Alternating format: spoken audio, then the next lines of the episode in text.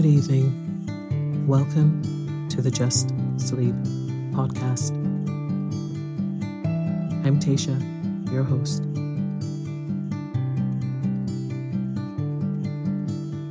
Every week, I will read you an old story to help you relax, put the stressful day behind you, and drift off to sleep.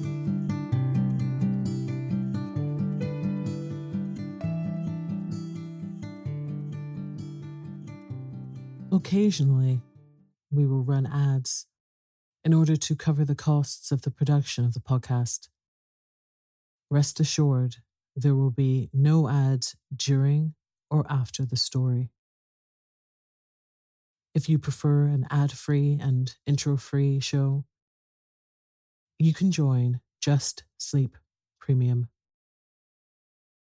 Visit justsleeppodcast.com slash support for more information.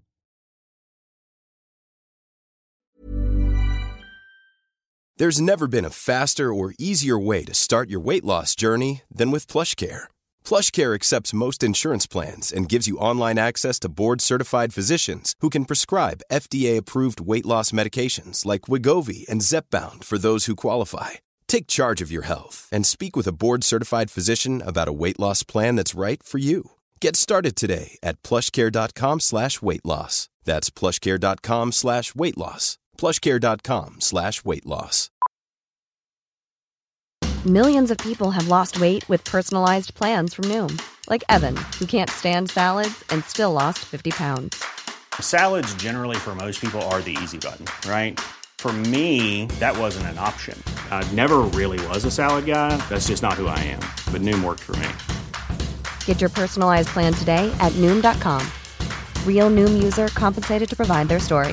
In four weeks, the typical Noom user can expect to lose one to two pounds per week. Individual results may vary. One size fits all seems like a good idea for clothes until you try them on. Same goes for healthcare. That's why United Healthcare offers flexible, budget friendly coverage for medical, vision, dental, and more. Learn more at uh1.com.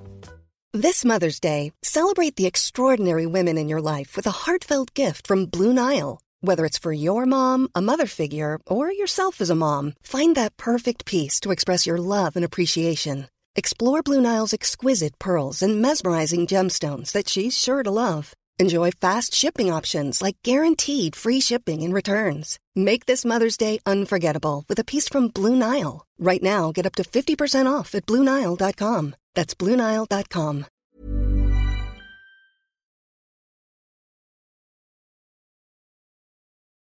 Tonight, enjoy over three hours of Sherlock Holmes mysteries.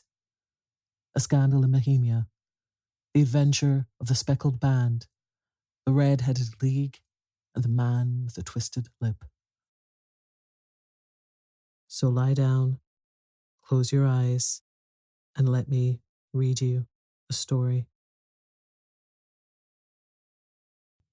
A Scandal in Bohemia. To Sherlock Holmes, she is always the woman. I have seldom heard him mention her under any other name. In his eyes, she eclipses and predominates the whole of her sex. It was not that he felt any emotion akin to love for Irene Adler.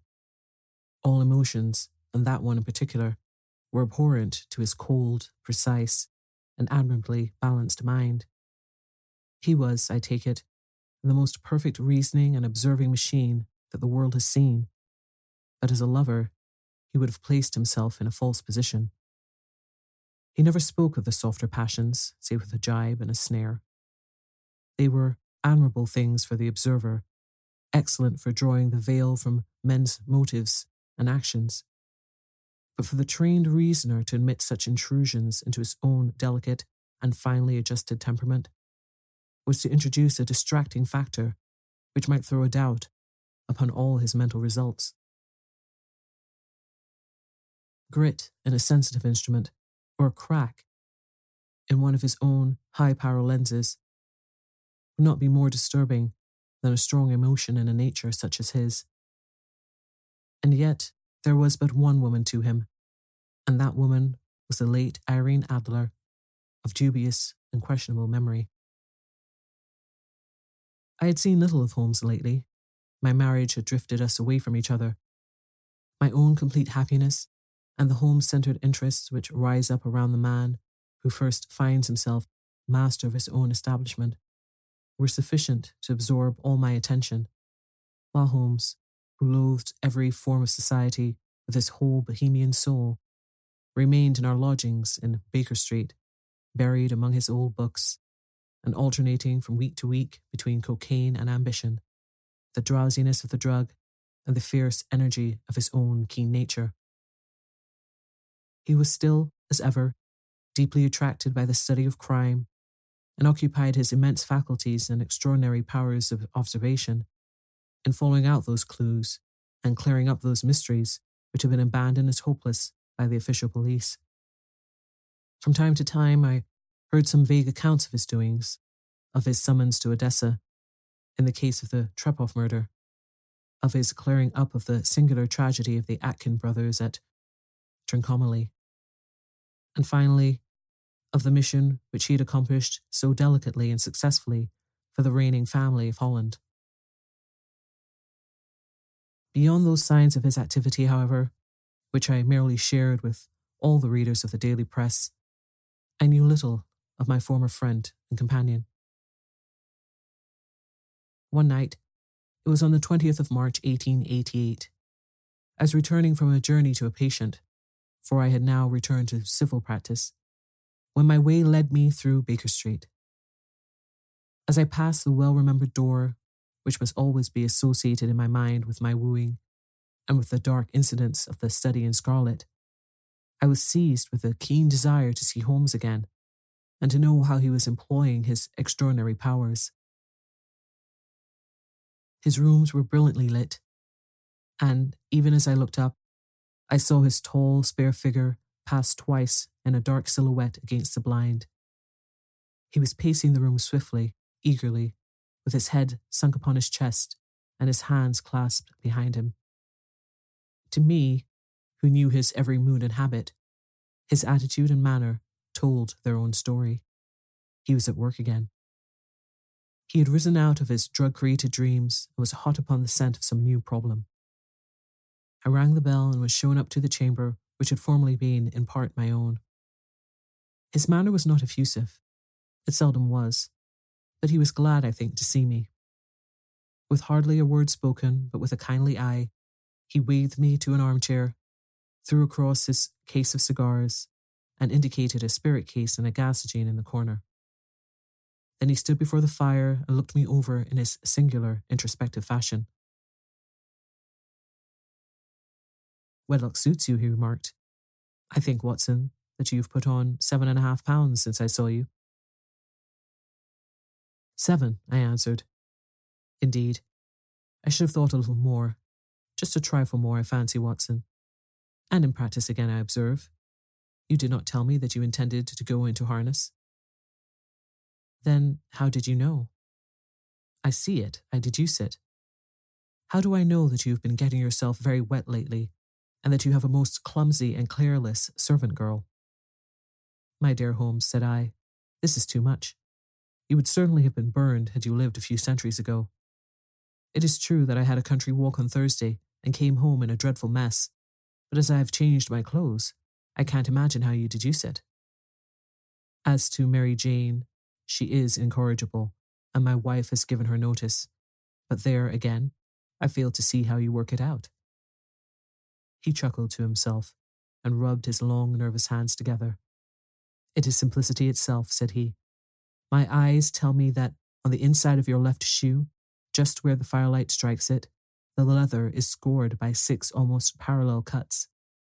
Obviously, they have been caused by someone who has very carelessly scraped round the edges of the sole in order to remove crusted mud from it. Hence, you see, my double deduction that you had been out in foul weather and that you had a particularly malignant, boot slitting servant. As to your practice, if a gentleman walks into my rooms smelling of iodoform with a black mark of nitrate of silver upon his right forefinger and a bulge on the right side of his top hat to show where he has secreted his stethoscope, I must be dull indeed if I do not pronounce him to be an active member of the medical profession. I could not help laughing at the ease with which he explained his process of deduction. When I hear you give your reasons, I remarked, the thing always appears to me to be so ridiculously simple that I could easily do it myself, though at each successive instance of your reasoning, I am baffled until you explain your process. And yet I believe that my eyes are as good as yours. Quite so, he answered, lighting a cigarette and throwing himself down into an armchair. You see, but you do not observe. The distinction is clear. For example, you have frequently seen the steps which lead up from the hall to this room. Frequently. How often? Well, some hundreds of times. Then, how many are there? How many? I don't know. Quite so. You have not observed, and yet you have seen. That is just my point. Now, I know that there are 17 steps because I have both seen and observed. By the way, since you are interested in these little problems, and since you are good enough to chronicle one or two of my trifling experiences, you may be interested in this. He threw over a sheet of pink tinted, thick notepaper, which had been lying open upon the table. It came by the last post, said he. Read it aloud. The note was undated, without either signature or address. They will call upon you tonight at quarter to eight o'clock, it said, a gentleman who desires to consult you upon a matter of the very deepest moment. Your recent services to one of the royal houses of Europe have shown that you are one who may safely be trusted with matters which are of an importance which can be hardly exaggerated. This account of you we have from all quarters received. Be in your chamber then at that hour, and do not take it amiss if your visitor wear a mask. This is indeed a mystery, I remarked. What do you imagine that it means? I have no data yet. It is a capital mistake to theorize before one has data. Insensibly, one begins to twist facts to suit theories instead of theories to suit facts. But the note itself, what do you deduce from it? I carefully examined the writing and the paper upon which it was written. The man who wrote it was presumably well to do, I remarked, endeavouring to imitate my companion's processes. Such paper could not be bought under half a crown a packet. It is peculiarly strong and stiff. Peculiar. That is the very word, said Holmes. It is not an English paper at all. Hold it up to the light. I did so and saw a large E with a small g and a large P and a large G with a small t woven into the texture of the paper. What do you make of that? asked Holmes. The name of the maker, no doubt, or his monogram, rather. Not at all. The G with a small t stands for Gesellschaft, which is the German for company. It is a customary contraction like our co. P, of course, stands for papier. Now for the EG. Let us glance at our Continental Gazetteer. He took down a heavy brown volume from his shelves. Eglow, Eglinitz. Here we are, Egria. It is in a German speaking country in Bohemia, not far from Carlsbad. Remarkable as being the scene of the death of Wilhelmstein, and for its numerous glass factories and paper mills. Ha ha, my boy. What do you make of that? His eyes sparkled, and he sent up a great blue triumphant cloud from his cigarette. The paper was made in Bohemia, I said. Precisely. And the man who wrote the note is a German. Do you note the peculiar construction of the sentence? This account of you we have from all quarters received. A Frenchman or a Russian could not have written that.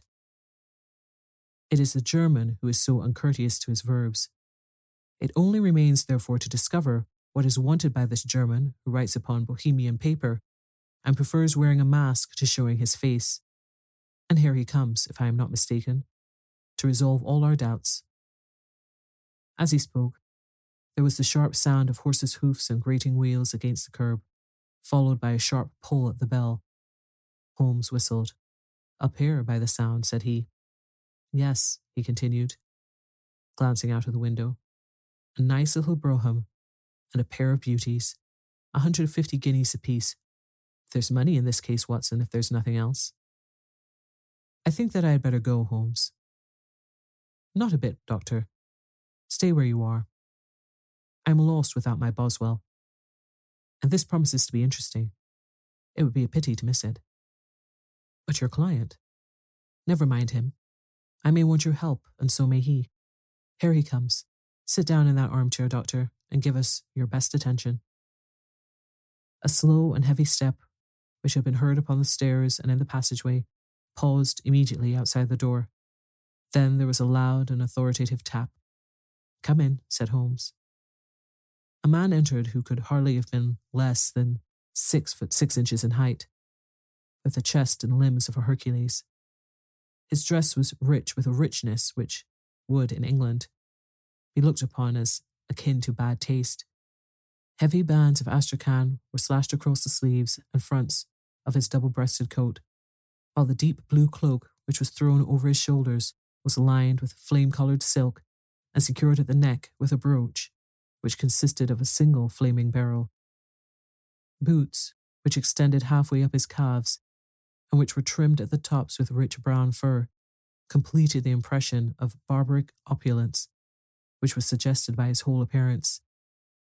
He carried a broad brimmed hat in his hand, while he wore, across the upper part of his face, extending down past the cheekbones, a black visored mask, which he had apparently adjusted that very moment, for his hand was still raised to it as he entered.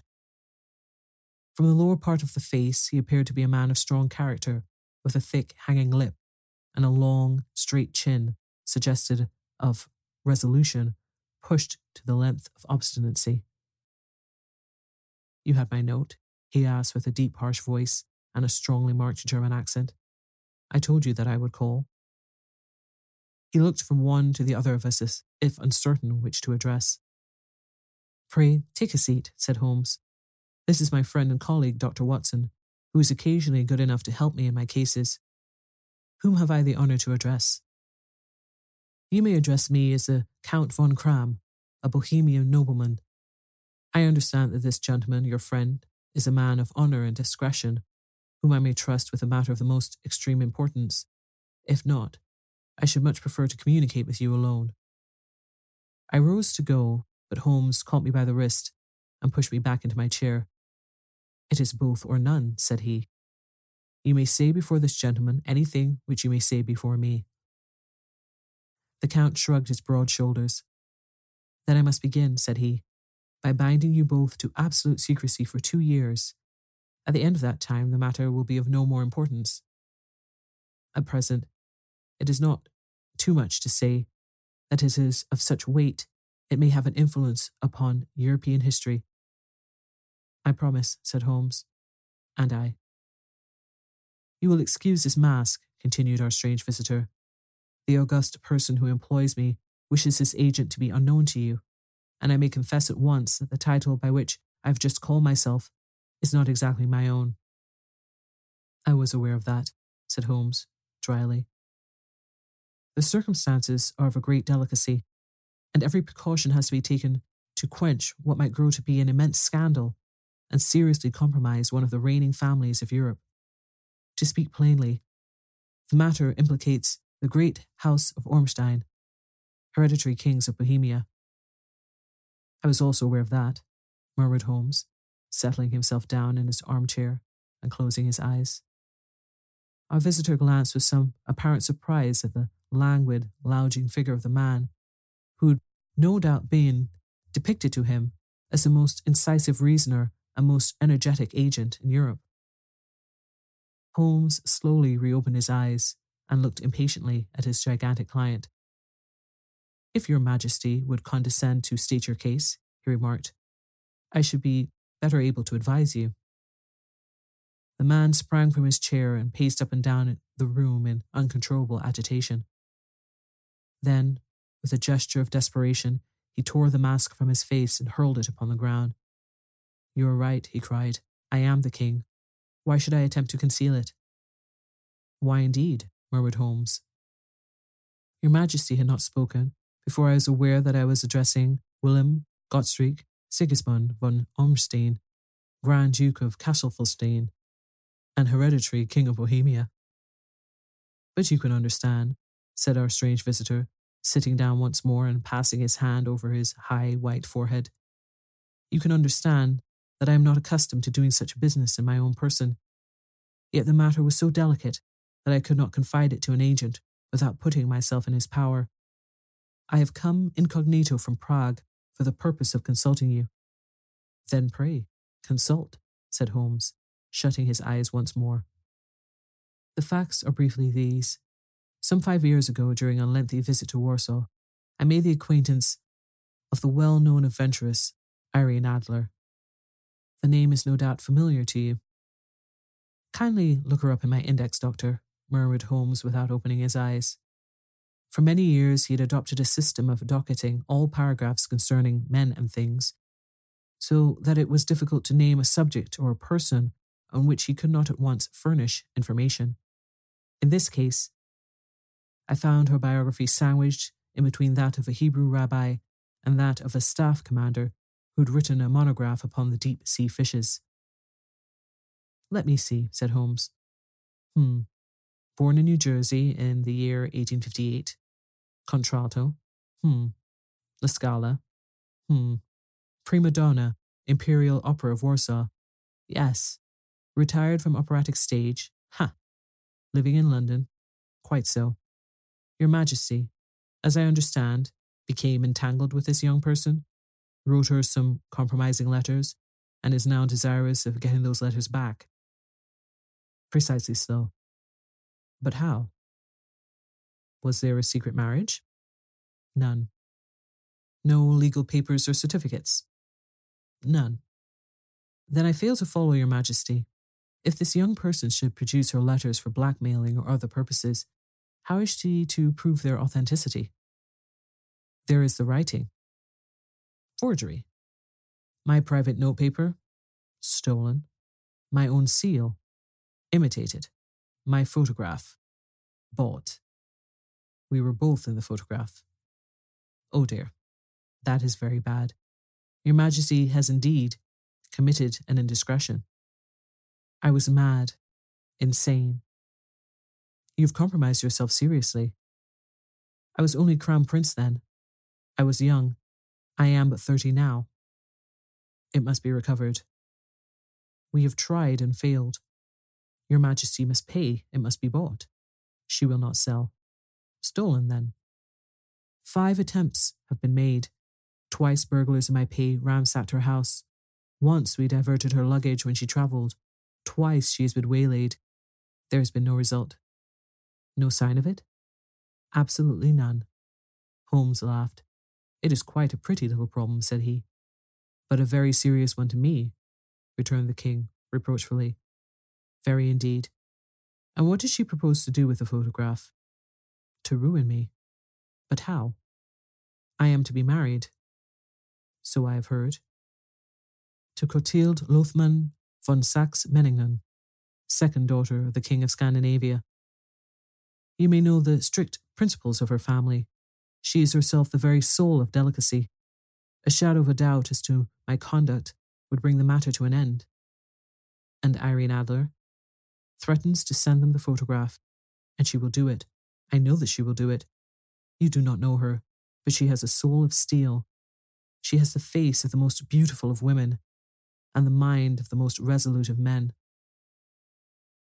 Rather than I should marry another woman, there are no lengths to which she would not go. None. You are sure that she has not sent it yet? I am sure. And why? Because she has said that she would send it on the day when the betrothal was publicly proclaimed. That will be next Monday. Oh, then we have three days yet, said Holmes with a yawn. That is very fortunate, as I have one or two matters of importance to look into just at present. Your Majesty will, of course, stay in London for the present? Certainly, you will find me at the Langham under the name of Count von Kramm. Then I shall drop you a line to let you know how we progress. Pray do so. I shall be all anxiety.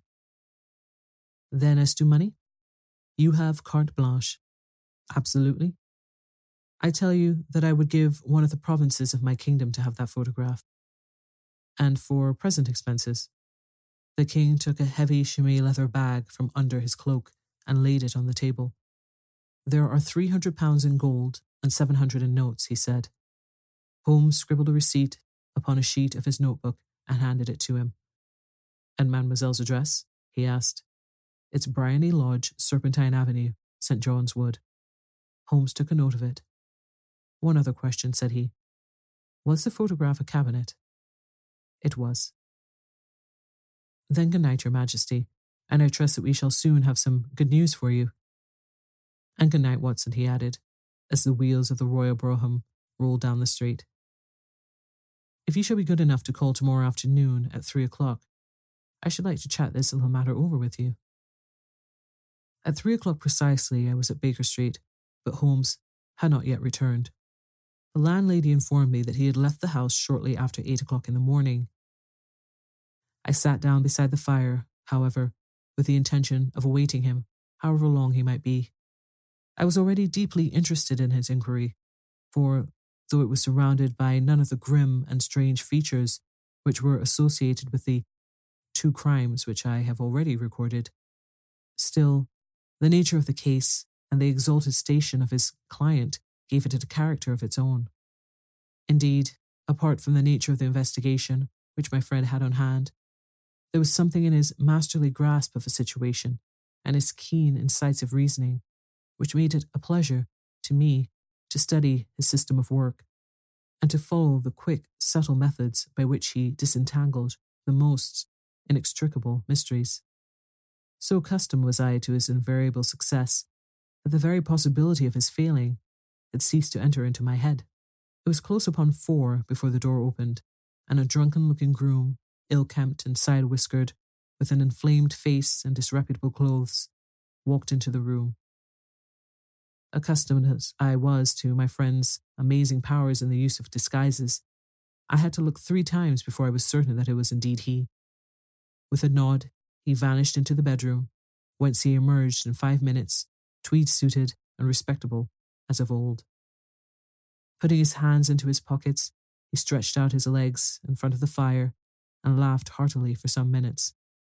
Well, really, he cried, and then he choked and laughed again until he was obliged to lie back, limp and helpless, in the chair. What is it? It's quite too funny. I am sure you could never guess how I employed my morning, or what I ended by doing. I can't imagine. I suppose that you've been watching the habits and perhaps the house of Miss Irene Adler. Quite so. But the sequel was rather unusual. I will tell you, however. I left the house a little after eight o'clock this morning in the character of a groom out of work. There's a wonderful sympathy in Freemasonry among horsey men. Be one of them and you will know all that there is to know. I soon found Briony Lodge. It is a bijou villa with a garden at the back, but built out in front, right up to the road, two stories. Chubb lock to the door, a large sitting room on the right side, well furnished, with long windows almost to the floor, and those preposterous English window fasteners which a child could open. Behind there was nothing remarkable, save that the passage window could be reached from the top of the coach house. I walked round it and examined it closely from every point of view, but without noting anything else of interest. I then lounged down the street and found, as I expected, that there was a mews in a lane which runs down by one wall of the garden. I lent the ostlers a hand in rubbing down their horses, and received in exchange twopence, a glass of half and half, two fills of shag tobacco, and as much information as I could desire about Miss Adler, to say nothing of half a dozen other people in the neighbourhood, in whom I was not in the least interested, but whose biographies I was compelled to listen to. And what of Irene Adler? I asked. Oh, she has turned all the men's heads down in that part. She is the daintiest thing under a bonnet on this planet, so say the Serpentine Mews to a man. She lives quietly, sings at concerts, drives out at five every day, and returns at seven sharp for dinner. Seldom goes out at other times except when she sings. Has only one male visitor, but a good deal of him. He is dark, handsome, and dashing, never calls less than once a day, and often twice. He is a Mr. Godfrey Norton of the Inner Temple. See the advantages of a cabman as a confidant. They had driven him home a dozen times from Serpentine Mews and knew all about him. When I had listened to all they had to tell, I began to walk up and down near Briony Lodge once more and to think over my plan of campaign. This Godfrey Norton was evidently an important factor in the matter. He was a lawyer. That sounded ominous.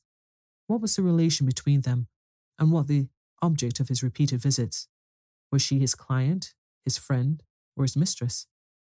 If the former, she had probably transferred the photograph to his keeping. If the latter, it was less likely.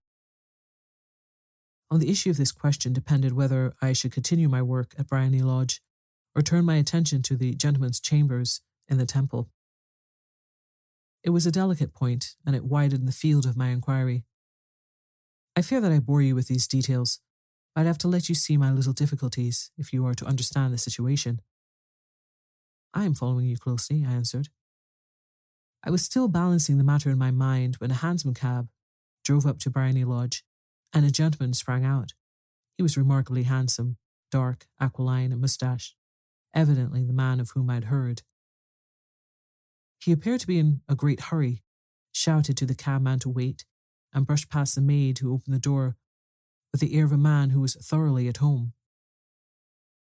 He was in the house about half an hour, and I could catch glimpses of him in the windows of the sitting room, pacing up and down, talking excitedly, and waving his arms. Of her, I could see nothing.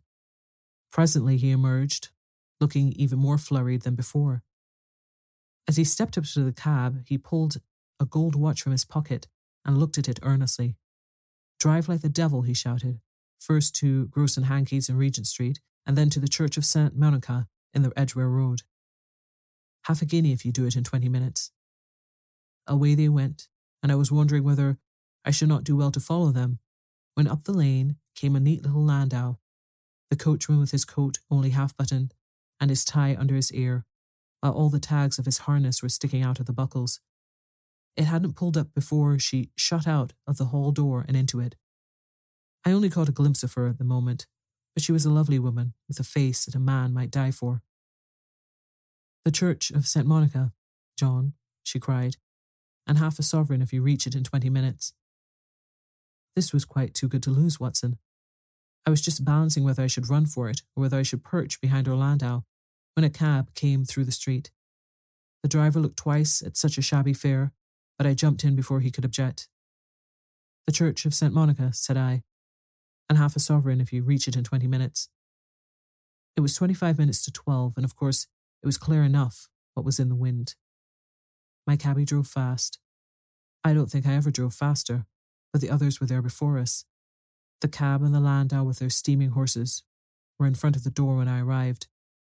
I paid the man and hurried into the church. There was not a soul there save the two whom I had followed, and a surpliced clergyman who seemed to be expostulating with them. They were all three standing in a knot in front of the altar. I lounged up the side aisle like any other idler who's dropped into a church. Suddenly, to my surprise, the three of the altar faced round to me, and Godfrey Norton came running as hard as he could towards me. Thank God, he cried. You'll do. Come, come. What then? I asked. Come, man, come. Only three minutes or it won't be legal. I was half dragged up to the altar, and before I knew where I was, I found myself mumbling responses which were whispered in my ear, and vouching for things of which I knew nothing, and generally assisting in the secure tying up of Irene Adler, spinster, to Godfrey Norton, bachelor. It was all done in an instant, and there was the gentleman thanking me on the one side, and the lady on the other, while the clergyman beamed on me in front. It was the most preposterous position in which I ever found myself in my life. And it was the thought of it that started me laughing just now. It seems that there had been some informality about their license, that the clergyman absolutely refused to marry them without a witness of some sort, and that my lucky appearance saved the bridegroom from having to sally out onto the streets in search of a best man. The bride gave me a sovereign, and I mean to wear it on my watch chain in memory of the occasion. This is a very unexpected turn of affairs, said I. And what then? Well, I found my plans very seriously menaced. It looked as if the pair might make an immediate departure, and so necessitate very prompt and energetic measures on my part. At the church door, however, they separated, he driving back to the temple and she to her own house. I shall drive out in the park at five as usual, she said as she left him. I heard no more. They drove away in different directions, and I went off to make my own arrangements, which are some cold beef and a glass of beer, he answered, ringing the bell. I have been too busy to think of food, and I am likely to be busier still this evening. By the way, Doctor, I shall want your cooperation. I shall be delighted. You don't mind breaking the law? Not in the least. Nor running a chance of arrest? Not in a good cause. Oh, the cause is excellent. Then I am your man. I was sure that I might rely on you. But what is it you wish? When Mrs. Turner has brought in the tray, I will make it clear to you. Now, he said, as he turned hungrily on the simple fare that our landlady had provided, I must discuss it while I eat, for I have not much time. It is nearly five now. In two hours, we must be on the scene of action. Miss Irene, or Madame, rather, returns from her drive at seven. We must be at Briony Lodge to meet her. And then what? You must leave that to me. I have already arranged what is to occur. There is only one point in which I must insist. You must not interfere, come what may. You understand. I am to be neutral, to do nothing whatever. There will probably be some small unpleasantness. Do not join in it. It will end in my being conveyed into the house. Four or five minutes afterwards, the sitting room window will open. You are to station yourself close to that open window. Yes. You are to watch me, for I will be visible to you. Yes. And when I raise my hand, so, you will throw into that room what I give you to throw, and will, at the same time, raise the cry of fire. You quite follow me? Entirely. It is nothing very formidable, he said, taking a long, cigar shaped roll from his pocket. It is an ordinary plumber's smoke rocket, fitted with a cap at either end to make it self lighting. Your task is confined to that, when you raise your cry of fire, it will be taken up by quite a number of people. You may then walk to the end of the street, and I will rejoin you in ten minutes. I hope that I've made myself clear. I am to remain neutral, to get near the window, to watch you, and at the signal to throw in this object, then to raise the cry of fire, and to wait you at the corner of the street. Precisely. Then you may rely entirely on me. That is excellent. I think perhaps it is almost time that I prepare for the new role I have to play.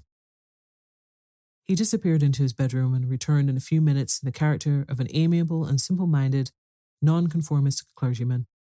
His broad black hat, his baggy trousers, his white tie, his sympathetic smile, and general look of peering and benevolent curiosity were such as Mr. John Hare alone could have equalled. It was not merely that Holmes changed his costume, his expression, his manner, his very soul seemed to vary with every fresh part that he assumed. The stage lost a fine actor, even as science lost an acute reasoner, when he became a specialist in crime. It was a quarter past six when we left Baker Street, and it still wanted ten minutes to the hour when we found ourselves in Serpentine Avenue. It was already dusk, and the lamps were just being lighted as we paced up and down in front of Briony Lodge waiting for the company of its occupant. The house was just as I had pictured it from Sherlock Holmes's succinct description, but the locality appeared to be less private than I expected. On the contrary, for a small street in a quiet neighborhood, it was remarkably animated. There was a group of shabbily dressed men smoking and laughing in a corner, a scissors grinder with his wheel, two guardsmen who were flirting with a nurse girl, and several well dressed young men who were lounging up and down with cigars in their mouths. You see, remarked Holmes, as we paced to and fro in front of the house, this marriage rather simplifies matters. The photograph becomes a double edged weapon now. The chances are that she would be as averse to its being seen by Mr. Godfrey Norton as our client is to its coming to the eyes of his princess. Now the question is, where are we to find the photograph? Where indeed? It is most unlikely that she carries it about with her. And it is a cabinet size. Too large for easy concealment about a woman's dress. She knows that the king is capable of having her waylaid and searched. Two attempts of the sort have already been made. We may take it then that she does not carry it about with her. Where then? Her banker or her lawyer? There is that double possibility, but I am inclined to think neither. Women are naturally secretive, and they like to do their own secreting. Why should she hand it over to anyone else? She could trust her own guardianship, but she could not tell what indirect or political influence might be brought to bear upon a businessman. Besides, remember that she'd resolved to use it within a few days. It must be where she can lay her hands upon it. It must be in her own house. But it has been burgled twice. They don't know how to look. But how will you look? I will not look. What then? I will get her to show it to me. But she will refuse. She will not be able to.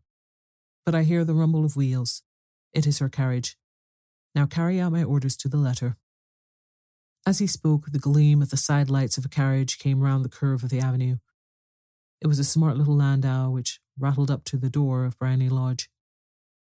As it pulled up, one of the loafing men at the corner dashed forward to open the door, in the hope of earning a copper, but was elbowed away by another loafer who had rushed up with the same intention. A fierce quarrel broke out, which was increased by the two guardsmen who took sides with one of the loungers, and by the scissors grinder who was equally hot upon the other side. A blow was struck, and in an instant the lady, who had stepped from her carriage, was the centre of a little knot of flushed and struggling men, who struck savagely at each other with their fists and sticks. Holmes dashed into the crowd to protect the lady, but just as he reached her, he gave a cry and dropped to the ground, with the blood running freely down his face. At his fall, the guardsmen took to their heels in one direction and the loungers in the other, while a number of the better dressed people, who had watched the scuffle without taking part in it, crowded in to help the lady and to attend to the injured man. Irene Adler, as I will still call her, had hurried up the steps, but she stood at the top with her superb figure outlined against the lights of the hall, looking back into the street. Is the poor gentleman much hurt? she asked. He's dead, cried several voices. No, no, there's life in him, shouted another, but he'll be gone before you can get to him to the hospital. He's a brave fellow, said a woman. They would have had the lady's purse and watch if it hadn't been for him. They were a gang, and a rough one, too. He's breathing now. He can't lie in the street. May we bring him in, marm? Surely. Bring him into the sitting room. There is a comfortable sofa. This way, please. Slowly and solemnly, he was borne into Briony Lodge and laid out in the principal room, while I still observed the proceedings from my post by the window. The lamps had been lit, but the blinds had not been drawn, so that I could see Holmes as he lay upon the couch. I do not know whether he was seized with compunction at that moment for the part he was playing, but I know that I never felt more heartily ashamed of myself in my life than when I saw the beautiful creature against whom I was conspiring, or the grace and kindliness with which she waited upon the injured man. And yet, it would be the blackest treachery to Holmes to draw back now from the part which he had entrusted me to play. I hardened my heart and took the smoke rocket from under my ulster. After all, I thought, we are not injuring her. We are but preventing her from injuring another. Holmes had sat up upon the couch, and I saw him motion like a man who is in need of air. A maid rushed across and threw open the window. At the same instant, I saw him raise his hand, and at the signal, I tossed my rocket into the room with a cry of fire.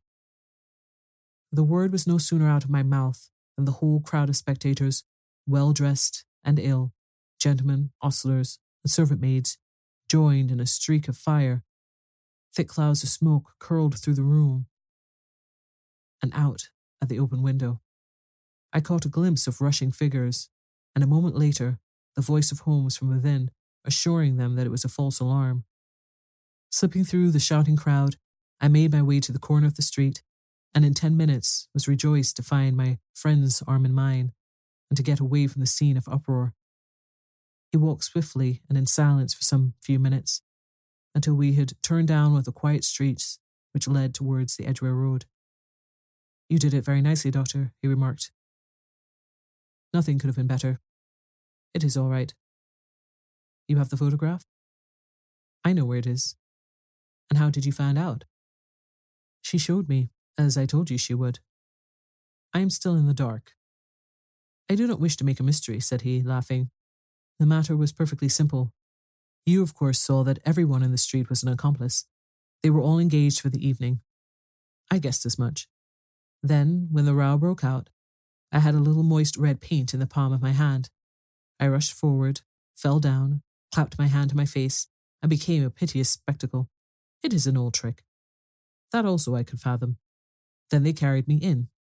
She was bound to have me in. What else could she do? And into her sitting room, which was the very room which I suspected. It lay between that and her bedroom, and I was determined to see which. They laid me on the couch. I motioned for air. They were compelled to open the window, and you had your chance. How did that help you? It was all important. When a woman thinks that her house is on fire, her instinct is at once to rush to the thing which she values most. It is a perfectly overpowering impulse, and I have more than once taken advantage of it. In the case of the Darlington substitution scandal, it was of use to me, and also in the Arnsworth Castle business. A married woman grabs at her baby, an unmarried one reaches for her jewel box. Now it was clear to me that our lady of today had nothing in the house more precious to her than what we are in quest of. She would rush to secure it. The alarm of fire was admirably done. The smoke and shouting were enough to shake nerves of steel. She responded beautifully. The photograph is in a recess behind a sliding panel just above the right bell pull. She was there in an instant, and I caught a glimpse of it as she half drew it out.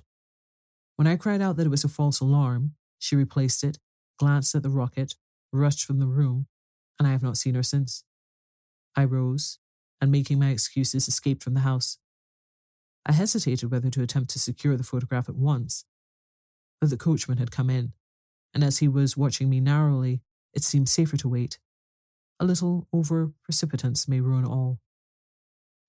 And now, I asked, our quest is practically finished. I shall call with the king tomorrow, and with you, if you care to come with us. Will be shown into the sitting room to wait for the lady, but it is probable that, when she comes, she may find neither of us nor the photograph. It might be a satisfaction to His Majesty to regain it with his own hands. And when will you call? At eight in the morning. She will not be up, so that we shall have a clear field. Besides, we must be prompt for this marriage may mean a complete change in her life and habits. I must wire to the king without delay. We had reached Baker Street and had stopped at the door.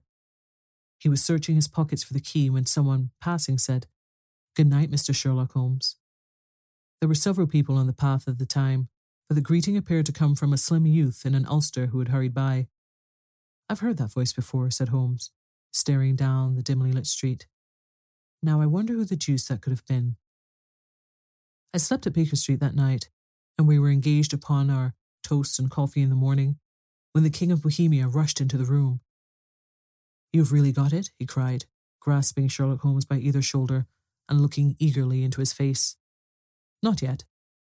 But you have hopes. I have hopes. Then come. I am all impatience to be gone. We must have a cab. No, my, my brougham is waiting. Then that will simplify matters. We descended and started off once more for Briony Lodge. Irene Adler is married, remarked Holmes. Married? When? Yesterday. But to whom? To an English lawyer named Norton. But she could not love him. I am in hopes that she does. And why in hopes? Because it would spare your majesty all fear of future annoyance. If a lady loves her husband, she does not love your majesty. If she does not love your majesty, there's no reason why she should interfere with your Majesty's plan. It is true. And yet, well, I wish she had been of my own station. What a queen she would have made. He relapsed into a moody silence, which was not broken until we drew up in Serpentine Avenue. The door of Briony Lodge was open. and an elderly woman stood upon the steps. She watched us with a sardonic eye as we stepped out of the brougham. Mr. Sherlock Holmes, I believe, said she. I am Mr. Holmes, answered my companion, looking at her with a questioning and rather startled gaze. Indeed, my mistress told me that you were likely to call. She left this morning with her husband at the 5.15 train from Charing Cross for the continent. What? Sherlock Holmes staggered back, white with chagrin and surprise. Do you mean that she has left England? Never to return. And the papers? asked the king hoarsely. All is lost. We shall see. He pushed past the servant and rushed into the drawing room, followed by the king and myself. The furniture was scattered about in every direction, with dismantled shelves and open drawers, as if the lady had hurriedly ransacked them before her flight. Holmes rushed at the bell pull, tore back a small, sliding shutter, and plunging in his hand, pulled out a photograph and a letter. The photograph was of Irene Adler herself in an evening dress. The letter was superscribed to Sherlock Holmes, Esquire, to be left till called for. My friend tore it open and we all three read it together. It was dated at midnight of the preceding night and ran in this way My dear Mr. Sherlock Holmes, you really did very well. You took me in completely. Until, after the alarm of fire, I had not a suspicion. But then, when I found out how I betrayed myself, I began to think. I had been warned against you months ago. I had been told that, if the king employed an agent, it would certainly be you and your address had been given to me. Yet with all this, you made me reveal what you wanted to know, even after I became suspicious. I found it hard to think evil of such a dear, kind, old clergyman. But you know, I've been trained as an actress myself. Male costume is nothing new to me. I often take advantage of the freedom which it gives. I sent John, the coachman, to watch you, ran upstairs, got into my walking clothes, as I call them, and came down just as you departed. Well, I followed you to your door, and so made sure that I was really an object of interest to the celebrated Mr. Sherlock Holmes. Then I rather imprudently wished you good night and started for the temple to see my husband. We both thought the best resource was flight when pursued by so formidable an antagonist. So you will find the nest empty when you call tomorrow. As to the photograph, your client may rest in peace. I love and I am loved by a better man than he. The king may do what he will without hindrance from one whom he has cruelly wronged. I keep it only to safeguard myself and to preserve a weapon which will always secure me from any steps which he might take in the future. I leave a photograph which he might care to possess, and I remain, dear Mr. Sherlock Holmes, very truly yours, Irene Norton, née Adler. What a woman, oh, what a woman, cried the King of Bohemia, when we had all three read this epistle. Did I not tell you how quick and resolute she was? Would she not have been an admirable queen? Is it not a pity that she was not on my level? From what I have seen of the lady, she seems indeed to be on a very different level to your majesty, said Holmes coldly. I am sorry that I have not been able to bring your majesty's business to a more successful conclusion. On the contrary, my dear sir, cried the king, Nothing could be more successful. I know that her word is inviolate. The photograph is now as safe as if it were in the fire. I am glad to hear your majesty say so. I am immensely indebted to you. Pray tell me in what way I can reward you. This ring. He slipped an emerald snake ring from his finger and held it out upon the palm of his hand. Your Majesty has something which I should value even more highly, said Holmes. You have but to name it. This photograph. The king stared at him in amazement. Irene's photograph, he cried. Certainly, if you wish it. I thank your majesty. Then there is no more to be done in the matter. I have the honour to wish you a very good morning. He bowed, and turning away without observing the hand which the king had stretched out to him, he set off in my company for his chambers. And that was how a great scandal threatened to affect the king of Bohemia and how the best plans of Mr. Sherlock Holmes were beaten by a woman's wit. He used to make merry over the cleverness of women, but I have not heard him do it of late. And when he speaks of Irene Adler, or when he refers to her photograph, it is always under the honourable title of the woman. The Adventure of the Speckled Band. On glancing over my notes of the 70 odd cases in which I have, during the last eight years, studied the methods of my friend Sherlock Holmes, I find many tragic, some comic, a large number merely strange, but none commonplace. For working as he did, rather for the love of his art than for the acquirement of wealth, he refused to associate himself with any investigation which did not tend towards the unusual and even the fantastic. Of all these varied cases, however, I cannot recall any which presented more singular features than that which was associated with the well known Surrey family of the Roylotts of Stoke Moran. The events in question occurred in the early days of my association with Holmes, when we were sharing rooms as bachelors in Baker Street. It is possible that I might have placed them upon record before, but a promise of secrecy was made at the time, from which I have only been freed during the last month by the untimely death of the lady to whom the pledge was given.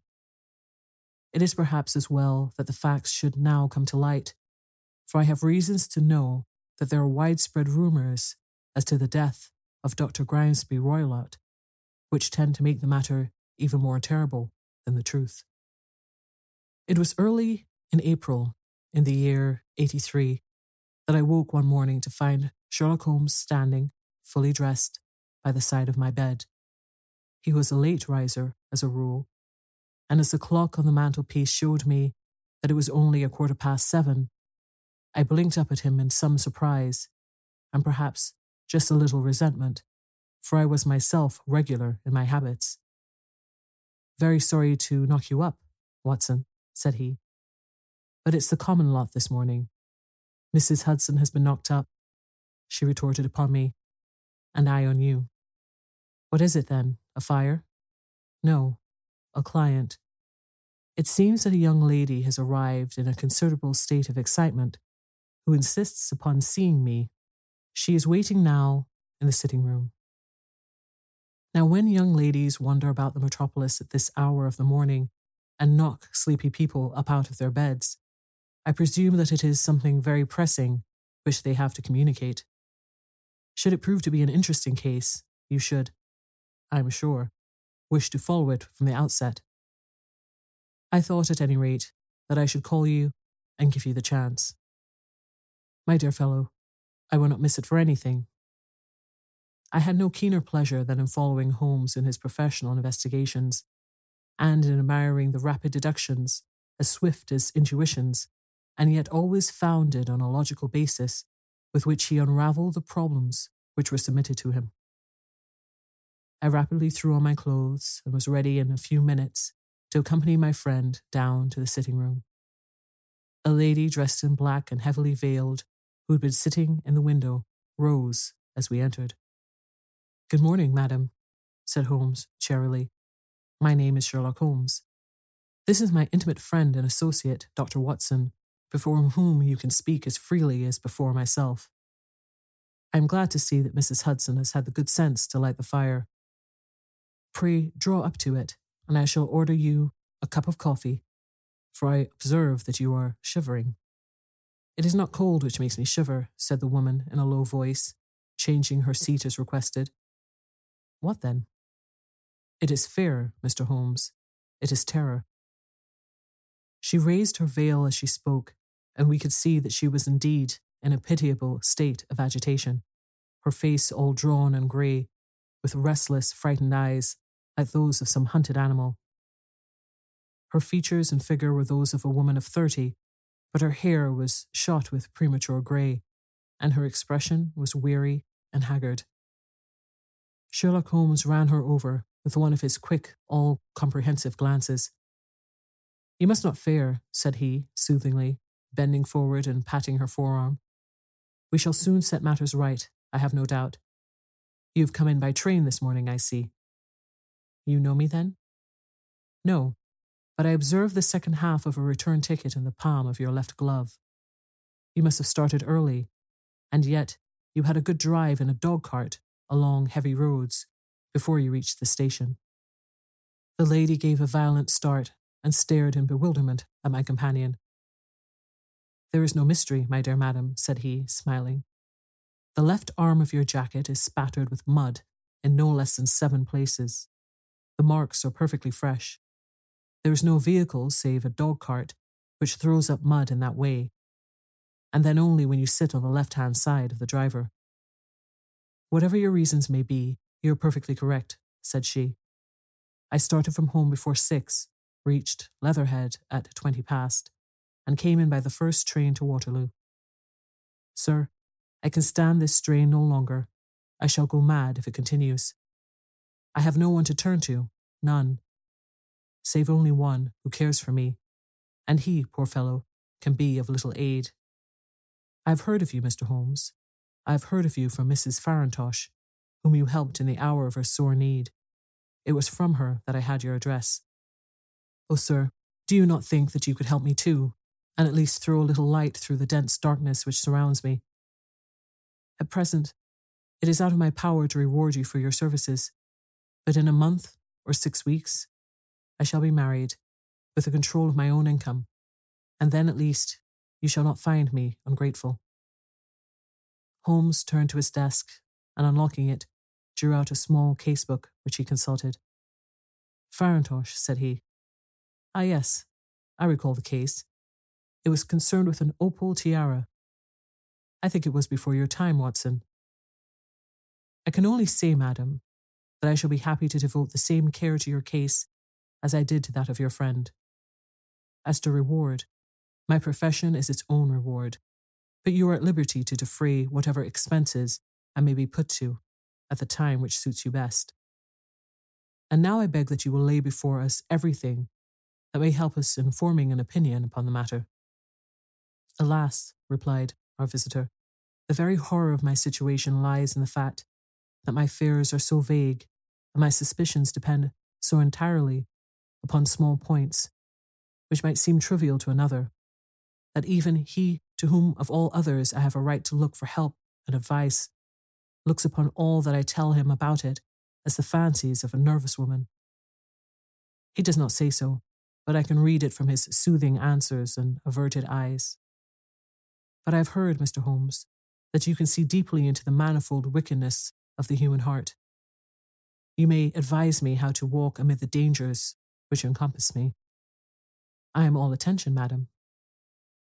My name is Helen Stoner, and I am living with my stepfather, who is the last survivor of one of the oldest Saxon families in England, the Roylotts of Stoke Moran, on the western border of Surrey.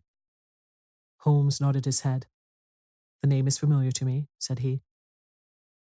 The family was at one time among the richest in England, and the estates extended over the borders into Berkshire, into the north, and Hampshire in the west.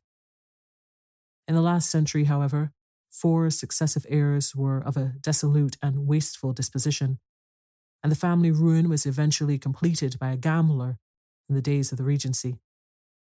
Nothing was left save a few acres of ground and the 200 year old house, which is itself crushed under a heavy mortgage. The last squire dragged out his existence there, living the horrible life of an aristocratic pauper, but his only son, my stepfather, seeing that he must adapt himself to the new conditions, obtained an advance from a relative, which enabled him to take a medical degree and went out to Calcutta, where, by his professional skill and his force of character, he established a large practice. In a fit of anger, however, caused by some robberies which have been perpetrated in the house, he beat his butler to death and narrowly escaped a capital sentence. As it was, he suffered a long term of imprisonment and afterwards returned to England a morose and disappointed man. When Dr. Roylott was in India, he married my mother, Mrs. Stoner, the young widow of Major General Stoner of the Bengal Artillery. My sister Julia and I were twins, and we were only two years old at the time of my mother's remarriage. She had a considerable sum of money, not less than £1,000 a year, and this she bequeathed to Dr. Roylott entirely while we resided with him, with a provision that a certain annual sum should be allowed to each of us in the event of our marriage. Shortly after our return to England, my mother died. She was killed eight years ago in a railway accident near Crewe. Dr. Roylott then abandoned his attempts to establish himself in practice in London and took us to live with him in the old ancestral house at Stoke Moran. The money which my mother had left was enough for all our wants, and there seemed to be no obstacle to our happiness. But a terrible change came over our stepfather about this time. Instead of making friends and exchanging visits with our neighbours, who had at first been overjoyed to see a Roylott of Stoke Moran back into the old family seat, he shut himself up in his house and seldom came out save to indulge in ferocious quarrels with whoever might cross his path violence of temper approaching to mania has been hereditary in the men of the family, and in my stepfather's case, it had, I believe, been intensified by his long residence in the tropics. A series of disgraceful brawls took place, two of which ended in the police court, until at last he became the terror of the village, and the folks would fly at his approach, for he is a man of immense strength and absolutely uncontrollable in his anger. Last week, he hurled the local blacksmith over a parapet into a stream. And it was only by paying over all the money which I could gather together that I was able to avert another public exposure. He had no friends at all save the wandering Romany, and he would give them leave to encamp upon the few acres of bramble covered land which represent the family estate, and would accept in return the hospitality of their tents, wandering away with them sometimes for weeks on end. He has a passion also for Indian animals, which are sent over to him by a correspondent, and he has at this moment a cheetah and a baboon, which wander freely over his gardens and are feared by the villagers almost as much as their master. You can imagine from what I say that my poor sister Julia and I had no great pleasure in our lives. No servant would stay with us, and for a long time we did all the work of the house. She was but thirty at the time of her death, and yet her hair had already begun to whiten, even as mine has. Your sister is dead then? She died just two years ago, and it is of her death that I wish to speak to you. You can understand that, living the life which I have described, we were little likely to see anyone of our own age and position. We had, however, an aunt, my mother's maiden sister, Miss Honoria Westphail, who lives near Harrow, and we were occasionally allowed to pay short visits at this lady's house. Julia went there at Christmas two years ago and met there a half pay major of Marines to whom she became engaged. My stepfather learned of the engagement when my sister returned and offered no objection to the marriage. But within a fortnight of the day which had been fixed for the wedding, the terrible event occurred which has deprived me of my only companion. Sherlock Holmes had been leaning back in his chair with his eyes closed and his head sunk in a cushion, but he half opened his lids now and glanced across at his visitor. Pray, be precise as to the details, said he. It is easy for me to do so, for every event of that dreadful time is seared into my memory. The manor house is, as I have already said, very old, and only one wing is now inhabited. The bedrooms in this wing are on the ground floor, the sitting rooms being in the central block of the buildings. Of these bedrooms, the first is Dr. Roylott's, the second my sister's, and the third my own. There's no communication between them, but they all open out into the same corridor. Do I make myself plain? Perfectly so. The windows of the three rooms open out upon the lawn, that fatal night, Dr. Roylott had gone to his room early, though we knew that he had not retired to rest, for my sister was troubled by the smell of the strong cigars which it has been his custom to smoke. She left her room, therefore, and came into mine, where she sat for some time, chatting about her approaching wedding. At eleven o'clock, she rose to leave me, but she paused at the door and looked back. Tell me, Helen, said she, have you ever heard anyone whistle in the dead of night? Never, said I. I suppose that you could not possibly whistle yourself in your sleep. Certainly not. But why? Because during the last few nights, I have always, about three in the morning, heard a low, clear whistle. I am a light sleeper and it has awakened me. I cannot tell where it came from, perhaps from the next room, perhaps from the lawn. I thought that I would just ask you whether you had heard it. No, I have not. It must be those wretched Romany in the plantation. Very likely. And yet, if it were on the lawn, I wonder that you did not hear it also. Ah, but I sleep more heavily than you. Well, it is of no great consequence at any rate. She smiled back at me, closed my door, and a few moments later I heard her key turn in the lock. Indeed, said Holmes. Was it your custom always to lock yourselves in at night? Always. And why?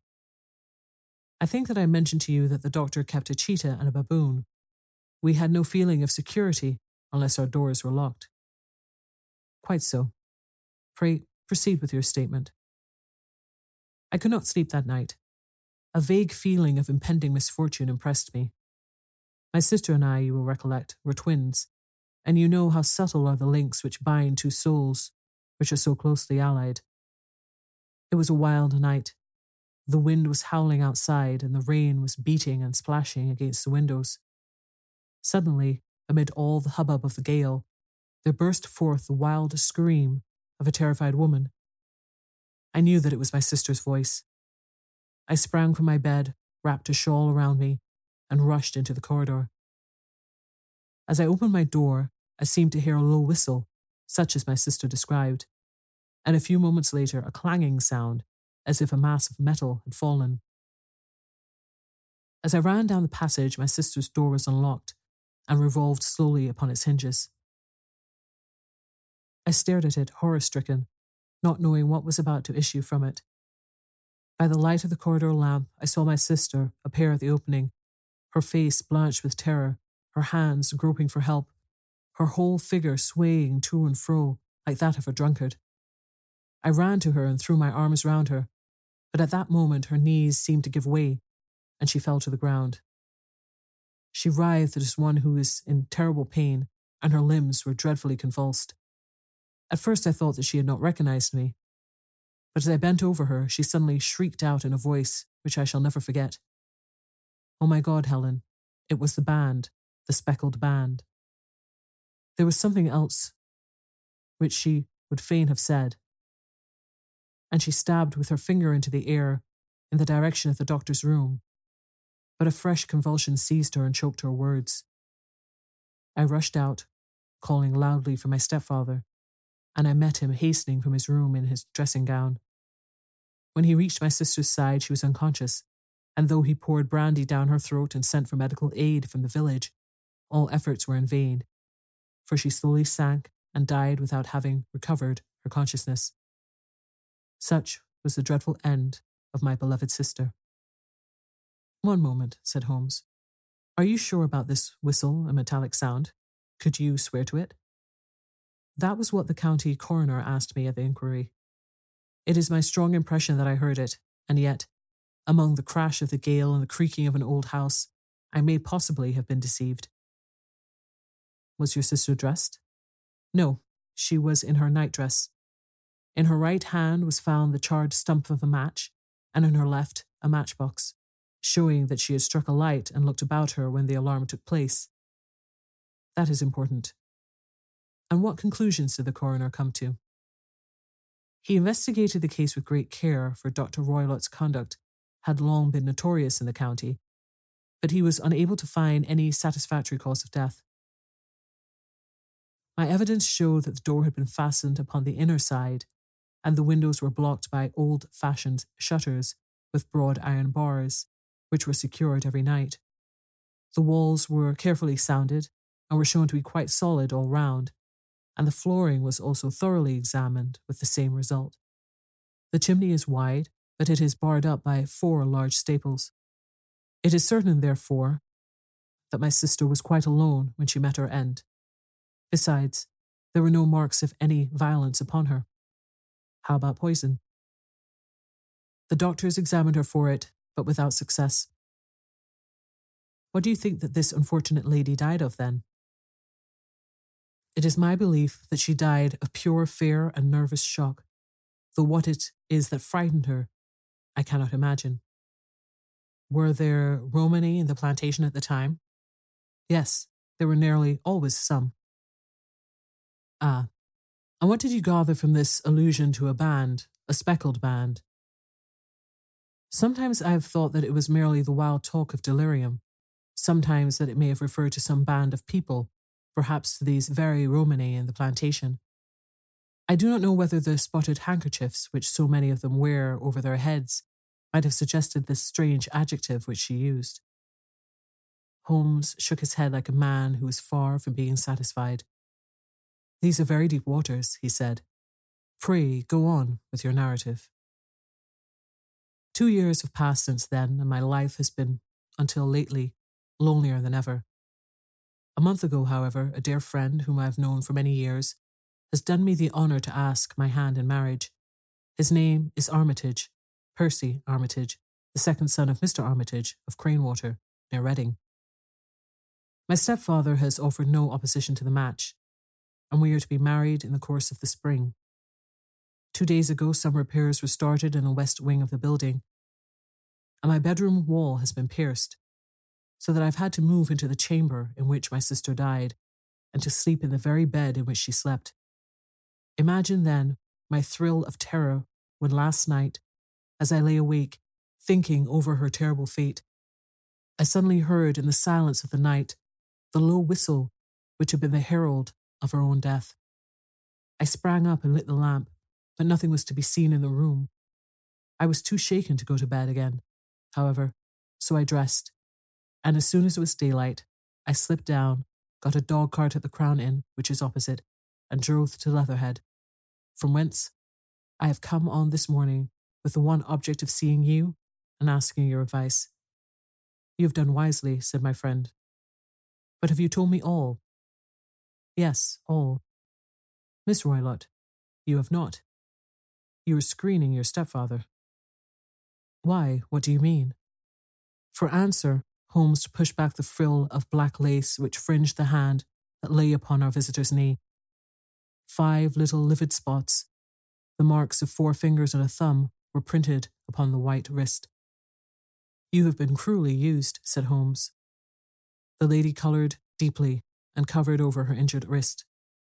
He's a hard man, she said, and perhaps he hardly knows his own strength. There was a long silence during which Holmes leaned his chin upon his hands and stared into the crackling fire. This is a very deep business, he said at last. There are a thousand details which I should desire to know before I decide upon our course of action. Yet we have not a moment to lose. If we were to come to Stoke Moran today, would it be possible for us to see over these rooms without the knowledge of your stepfather? As it happens, he spoke of coming into town today upon some most important business. It is probable that he will be away all day and that there would be nothing to disturb you. We have a housekeeper now, but she is old and foolish, and I could easily get her out of the way. Excellent. You're not averse to this trip, Watson? By no means. Then we shall both come. What are you going to do yourself? I have one or two things which I wish to do now that I am in town, but I shall return by the 12 o'clock train so as to be there in time for your coming. And you may expect us early in the afternoon. I have myself some small business matters to attend to. Will you not wait and breakfast? No, I must go.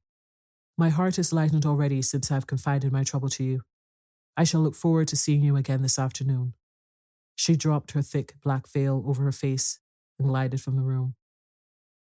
And what do you think of it all, Watson? asked Holmes, leaning back in his chair. It seems to me to be a most dark and sinister business. Dark enough and sinister enough. Yet if the lady is correct in saying that the flooring and walls are sound, and the door, window, and chimney are impassable, then her sister must have been undoubtedly alone when she met her mysterious end. What becomes then of these nocturnal whistles, and what of the very peculiar words of the dying woman? I cannot think.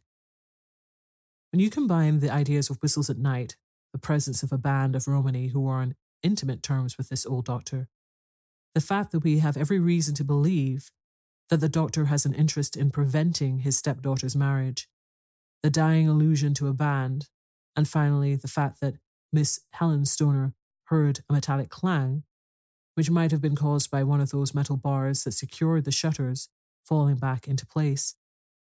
I think that there is good ground to think that the mystery may be cleared along these lines. But what, then, did the Romany do? I cannot imagine. I see many objections to any such theory.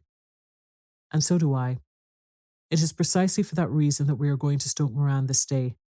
I want to see whether the objections are fatal or if they may be explained away. But what in the name of the devil?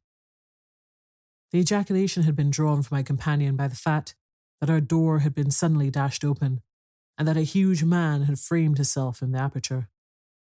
His costume was a peculiar mixture of the professional and of the agricultural, having a black top hat, a long frock coat, and a pair of high gaiters, with a hunting crop swinging in his hand.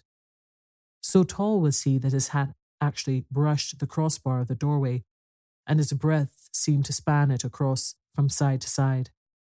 A large face seared with a thousand wrinkles, burned with the sun, and marked with every evil passion, was turned from one to the other of us, while his deep set, bow shot eyes and his high, thin, fleshless nose gave him somewhat the appearance of a fierce old bird of prey. Which of you is Holmes? asked this apparition. My name, sir, but you have the advantage of me, said my companion quietly. I am Dr. Grimesby Roylott, of Stoke Moran. Indeed, doctor, said Holmes blandly. Pray, take a seat. I will do nothing of the kind. My stepdaughter has been here. I've traced her. What has she been saying to you?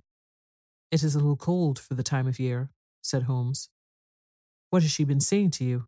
screamed the old man furiously. But I've heard that the crocuses promise well, continued my companion. You put me off, do you? said our new visitor, taking a step forward and shaking his hunting crop. I know you, you scoundrel. I've heard of you before. You are Holmes, the meddler. My friend smiled. Holmes, the busybody. His smile broadened. Holmes, the Scotland Yard Jack in office. Holmes chuckled heartily. Your conversation is most entertaining, said he. When you go out, close the door, for there is a decided draught. I will go when I have said my say. Don't you dare to meddle with my affairs. I know that Miss Stoner has been here. I traced her. I am a dangerous man to fall foul of. See here. He stepped forward swiftly, seized the poker, and bent it into a curve with his huge hands. See that you keep yourself out of my grip, he snarled, and hurling the twisted poker into the fireplace, he strode out of the room. He seems a very amiable person, said Holmes, laughing. I'm not quite so bulky, but if he had remained, I might have shown him that my grip was not much more feeble than his own. As he spoke, he picked up the steel poker and, with a sudden effort, straightened it out again. Fancy his having the insolence to confound me with the official detective force. This incident gives zest to our investigation, however, and I only trust that our little friend will not suffer from her imprudence in allowing this brute to trace her. And now, Watson, we shall order breakfast, and afterwards I shall walk down to Doctor's Common, where I hope to get some data which might help us in this matter. It was nearly one o'clock when Sherlock Holmes returned from his excursion. He held in his hand a sheet of blue paper scrawled over with notes and figures. I've seen the will of the deceased wife, said he. To determine its exact meaning, I've been obliged to work out the present prices of the investments with which it is concerned. The total income, which at the time of the wife's death was little short of £1,100, is now, through the fall in agricultural prices, not more than £750. Each daughter can claim an income of £250 in case of marriage. It is evident, therefore, that if both girls had married, this beauty would have had a mere pittance, while even one of them would cripple him to a very serious extent. My morning's work was not wasted, since it has proved that he has the very strongest motives for standing in the way of anything of the sort. And now, Watson, this is too serious for dawdling, especially as the old man is aware that we are interesting ourselves in his affairs. So if you are ready, we shall call a cab and drive to Waterloo. I should be very much obliged if you would slip your revolver into your pocket. And Eley's number two is an excellent argument with gentlemen who can twist steel pokers into knots. That and a toothbrush are, I think, all that are needed. At Waterloo, we were fortunate to catch a train for Leatherhead, where we hired a trap at the station inn and drove for four or five miles through the lovely Surrey lanes. It was a perfect day, with a bright sun and a few fleecy clouds in the heavens. The trees and wayside hedges were just throwing out their first green shoots, and the air was full of the pleasant smell of the moist earth. To me, at least, there was a strange contrast between the sweet promise of the spring and this sinister quest upon which we were engaged. My companion sat in the front of the trap, his arms folded, his hat pulled down over his eyes, and his chin sunk upon his breast, buried in the deepest thought. Suddenly, however, he started, tapped me on the shoulder, and pointed over the meadows. Look there, said he. A heavily timbered park stretched up in a gentle slope, thickening into a grove at the highest point. From amid the branches there jutted out of the gables and high roof tree of a very old mansion. Stoke Moran, said he. Yes, sir, that be the house of Dr. Grimesby Roylott, remarked the driver. There is some building going on there, said Holmes. That is where we are going. There's the village, said the driver, pointing to a cluster of roofs some distance to the left. But if you want to get to the house, you'll find it shorter to get over this stile, and so by the footpath over the fields. There it is, where the lady is walking. And the lady, I fancy, is Miss Stoner, observed Holmes, shading his eyes. Yes, I think we had better do as you suggest. We got off, paid our fare, and the trap rattled back on its way to Leatherhead. I thought it as well, said Holmes as we climbed the stile, that this fellow should think we had come here as architects or on some definite business. It may stop his gossip. Good afternoon, Miss Stoner. You see that we have been as good as our word. Our client of the morning had hurried forward to meet us with a face which spoke her joy. I've been waiting so eagerly for you, she cried, shaking hands with us warmly. All has turned out splendidly. Dr. Roylott has gone to town, and it is unlikely that he will be back before evening. We have had the pleasure of making the doctor's acquaintance, said Holmes. And in a few words, he sketched out what had occurred. Miss Stoner turned white to the lips as she listened. Good heavens, she cried. He has followed me then. So it appears. He is so cunning that I never know when I am safe from him. What will he say when he returns? He must guard himself, for he may find that there is someone more cunning than himself upon his track. You must lock yourself up from him tonight if he is violent, we shall take you away to your aunt's at Harrow. Now, we must make the best use of our time, so kindly take us at once to the rooms which we are to examine. The building was of a grey, lichen blotched stone, with a high central portion and two curving wings, like the claws of a crab, thrown out on each side. In one of these wings, the windows were broken and blocked with wooden boards, while the roof was partly caved in a picture of ruin. The central portion was in little better repair, but the right hand block was comparatively modern, and the blinds in the windows, with the blue smoke curling up from the chimneys, showed that this was where the family resided.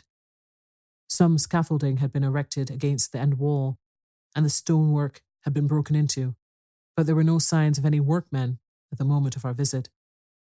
Holmes walked slowly up and down the ill trimmed lawn and examined with deep attention the outsides of the windows. This, I take it, belongs to the room in which you used to sleep, the centre one to your sister's, and the one next to the main building to Dr. Roylott's chamber. Exactly so, but I am now sleeping in the middle one, pending the alterations, as I understand.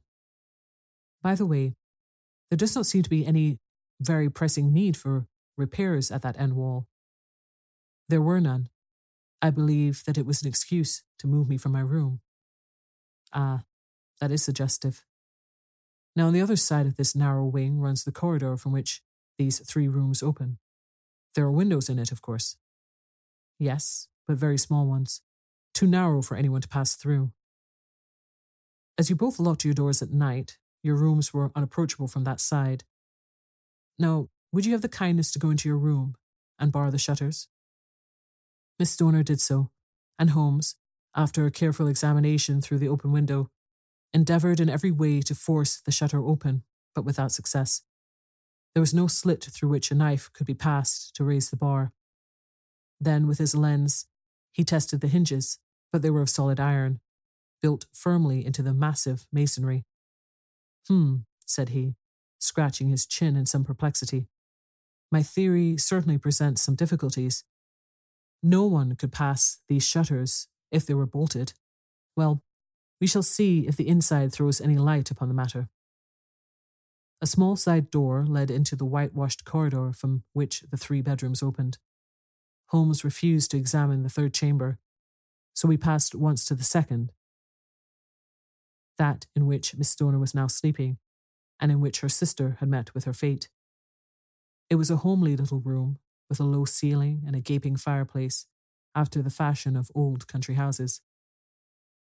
A brown chest of drawers stood in one corner, a narrow white counterpaned bed in another, and a dressing table on the left hand side of the window. These articles, with two small wickerwork chairs, made up all the furniture in the room, save for a square of Wilton carpet in the centre. The boards, round, and the panelling of the walls were of brown, worm eaten oak, so old and discoloured that it might have dated from the original building of the house. Holmes drew one of the chairs into a corner and sat silent, while his eyes travelled round and round and up and down, taking in every detail of the apartment. Where does that bell communicate with? he asked, at last, pointing to a thick bell rope which hung down beside the bed, the tassel actually lying upon the pillow. It goes to the housekeeper's room. It looks newer than the other things. Yes, it was only put there a couple of years ago. Your sister asked for it, I suppose? No, I never heard of her using it. We always used to get what we wanted for ourselves. Indeed, it seemed unnecessary to put so nice a bell pull there. You will excuse me for a few minutes while I satisfy myself as to this floor. He threw himself down upon his face with his lens in his hand and crawled swiftly backward and forward, examining minutely the cracks between the boards. Then he did the same with the woodwork with which the chamber was panelled. Finally, he walked over to the bed and spent some time in staring at it and in running his eye up and down the wall. Finally, he took the bell rope in his hand and gave it a brisk tug. Why, it's a dummy, said he. Won't it ring? No, it is not even attached to a wire. This is very interesting. You can see now that it is fastened to a hook just above where the little opening for the ventilator is. How very absurd. I never noticed that before. Very strange, muttered Holmes, pulling at the rope. There are one or two very singular points about this room. For example, what a fool a builder must be to open a ventilator into another room, when, with the same trouble, he might have communicated with the outside air. That is also quite modern, said the lady. Done about the same time as the bell rope? remarked Holmes. Yes, there were several little changes carried out about that time. They seem to have been of a most interesting character dummy bell ropes and ventilators which do not ventilate. With your permission, Miss Stoner, we shall now carry our researches into the inner apartment. Dr. Grimesby's Roylott's chamber was larger than that of his stepdaughter, but was as plainly furnished. A camp bed, a small wooden shelf full of books, mostly of technical character, an armchair beside the bed, a plain wooden chair against the wall, a round table, and a large iron safe were the principal things which met the eye. Holmes walked slowly round and examined each and all of them with the keenest interest. What's in here? he asked, tapping the safe. My stepfather's business papers. Oh, you've seen inside then? Only once, some years ago. I remember that it was full of papers. There isn't a cat in it, for example. No. What a strange idea. Well, look at this. He took up a small saucer of milk which stood on the top of it. No, we don't keep a cat, but there is a cheetah and a baboon. Ah, yes, of course. Well, a cheetah is just a big cat. And yet, a saucer of milk does not go very far in satisfying its wants, I dare say. There is one point which I should wish to determine. He squatted down in front of the wooden chair and examined the seat of it with the greatest attention. Thank you. That is quite settled, said he, rising and putting his lens in his pocket. Hello, here is something interesting. The object which had caught his eye was a small dog lash hung on one corner of the bed. The lash, however, was curled upon itself and tied so as to make a loop of whipcord. What do you make of that, Watson? It's a common enough lash, but I don't know why it should be tied. That is not quite so common, is it? Ah, me. It's a wicked world, and when a clever man turns his brains to crime, it is the worst of all. I think I have seen enough now, Miss Stoner, and with your permission, we shall walk out upon the lawn. I had never seen my friend's face so grim or his brow so dark as it was when we turned from the scene of this investigation. We had walked several times up and down the lawn, neither Miss Stoner or myself liking to break in upon his thoughts before he roused himself from his reverie. It is very essential, Miss Stoner, said he, that you should absolutely follow my advice in every respect. I shall most certainly do so. The matter is too serious for any hesitation. Your life may depend upon your compliance. I assure you that I am in your hands. In the first place, both my friend and I must spend the night in your room. Both Miss Stoner and I gazed at him in astonishment. Yes, it must be so. Let me explain. I believe that that is the village inn over there. Yes, that is the crown. Very good. Your windows will be visible from there? Certainly. You must confine yourself to your room on pretence of a headache when your stepfather comes back. Then, when you hear him retire for the night, you must open the shutters of your window, undo the hasp, put your lamp there as a signal to us, and then withdraw quietly with everything which you are likely to want into the room which you used to occupy. I have no doubt that, in spite of the repairs, you can manage there for one night. Oh, yes, easily. The rest you will leave in our hands. But what will you do? We shall spend the night in your room, and we shall investigate the cause of this noise which has disturbed you. I believe, Mr. Holmes, that you have already made up your mind, said Miss Stoner, laying her hand upon my companion's sleeve. Perhaps I have. Then, for pity's sake, tell me what was the cause of my sister's death. I should prefer to have clear proofs before I speak. You can at least tell me whether my own thought is correct, and if she died from some sudden fright. No, I do not think so. I think that there was probably some more tangible cause. And now, Miss Stoner, we must leave you, for if Dr. Roylott returned and saw us, our journey would be in vain.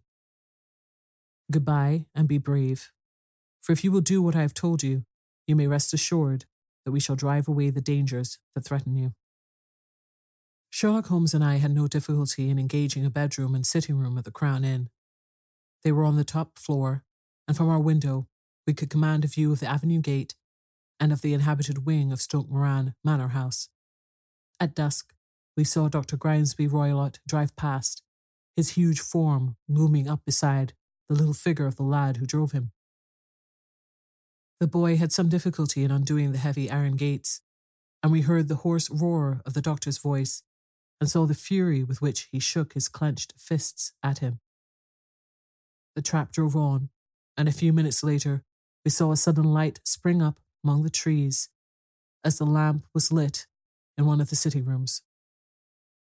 Do you know, Watson, said Holmes as we sat together in the gathering darkness, I really have some scruples as to taking you tonight. There's a distinct element of danger. Can I be of assistance? Your presence might be invaluable. Then I shall certainly come. It is very kind of you. You speak of danger. You have evidently seen more in these rooms than was visible to me. No, but I fancy that I may have deduced a little more. I imagine that you saw all that I did. I saw nothing remarkable save the bell rope, and what purpose that could answer, I confess, is more than I can imagine. You saw the ventilator too?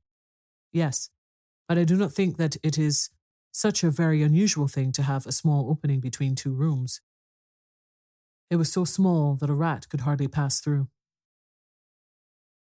I knew that we should find a ventilator before ever we came to Stoke Moran. My dear Holmes. Oh, yes, I did.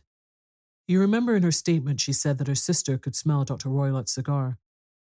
Now, of course, that suggested at once that there must be a communication between the rooms. It could only be a small one, or it would have been remarked upon at the coroner's inquiry. I deduced a ventilator. What harm can there be in that? Well, there is at least a curious coincidence of dates. A ventilator is made, a cord is hung, and a lady who sleeps in the bed dies. Does not that strike you? I cannot as yet see any connection. Did you observe anything very peculiar about that bed? No. It was clamped to the floor. Did you ever see a bed fastened like that before? I cannot say that I have. The lady could not move her bed. It must always be in the same relative position to the ventilator and to the rope, or so we may call it, since it was clearly never meant for a bell pull. Holmes, I cried, I seem to see dimly what you're hinting at. We are only just in time to prevent some subtle and horrible crime. Subtle enough and horrible enough. When a doctor does go wrong, he's the first of criminals. He has nerve and he has knowledge. Palmer and Pritchard were among the heads of their profession. This man strikes even deeper. But I think, Watson, that we shall be able to strike deeper still. But we shall have horrors enough before the night is over. For goodness sake, let us have a quiet pipe and turn our minds for a few hours to something more cheerful. At nine o'clock, the light among the trees was extinguished, and all was dark in the direction of the manor house. Two hours passed slowly away, and then suddenly, just at the stroke of eleven, a single bright light shone out right in front of us. That is our signal, said Holmes, springing to his feet. It comes from the middle window. As we passed out, he exchanged a few words with the landlord, explaining that we were going on a late visit to an acquaintance and that it was possible that we might spend the night there. A moment later, we were out on the dark road, a chill wind blowing in our faces, and one yellow light twinkling in front of us through the gloom to guide us on our somber errand. There was little difficulty in entering the gardens, for unrepaired breaches gaped in the old park wall. Making our way among the trees, we reached the lawn, crossed it, and were about to enter through the window, when out from a clump of laurel bushes there darted what seemed to be a hideous and distorted child, who threw itself upon the grass with writhing limbs and then ran swiftly across the lawn into the darkness. My God, I whispered, did you see it? Holmes was for the moment as startled as I. His hand closed like a vice upon my wrist in his agitation. Then he broke into a low laugh and put his lips to my ear. It is a nice household, he murmured. That is the baboon. I had forgotten the strange pets which the doctor affected. There was a cheetah, too. Perhaps we might find it upon our shoulders at any moment. I confess that I felt easier in my mind when, after following Holmes's example and slipping off my shoes, I found myself inside the bedroom. My companion noiselessly closed the shutters, moved the lamp onto the table, and cast his eyes round the room. All was as we'd seen it in the daytime. Then, creeping up to me and making a trumpet of his hand, he whispered into my ear again so gently that it was all that I could do to distinguish the words. The least sound would be fatal to our plans. I nodded to show that I had heard. We must sit without light. He would see it through the ventilator. I nodded again. Do not go asleep. Your very life may depend upon it. Have your pistol ready in case we should need it. I will sit on the side of the bed, and you in that chair. I took up my revolver and laid it on the corner of the table. Holmes had brought up a long, thin cane, and this he placed upon the bed beside him. By it, he laid the box of matches and the stump of a candle. Then he turned down the lamp, and we were left in darkness. How shall I ever forget that dreadful vigil? I could not hear a sound, not even the drawing of a breath, and yet I knew that my companion sat open eyed within a few feet of me, in the same state of nervous tension in which I was myself. The shutters cut off the least ray of light, and we waited in absolute darkness. From outside came the occasional cry of a night bird, and once at our very window, a long drawn cat like whine, which told us that the cheetah was indeed at liberty. Far away, we could hear the deep tones of the parish clock, which boomed out every quarter of an hour. How long they seemed, those quarters.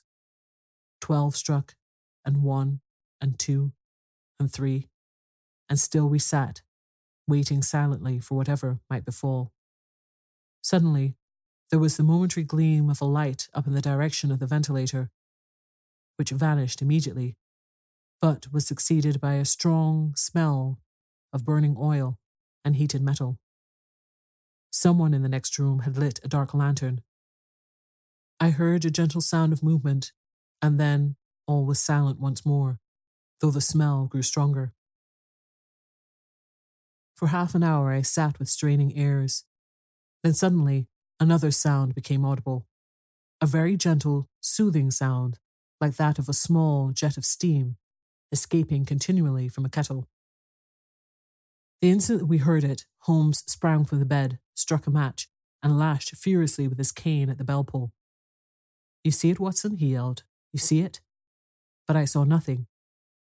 At the moment when Holmes struck the light, I heard a low, clear whistle, but the sudden glare flashing into my weary eyes made it impossible for me to tell what it was at which my friend lashed so savagely. I could, however, see that his face was deadly pale and filled with horror and loathing.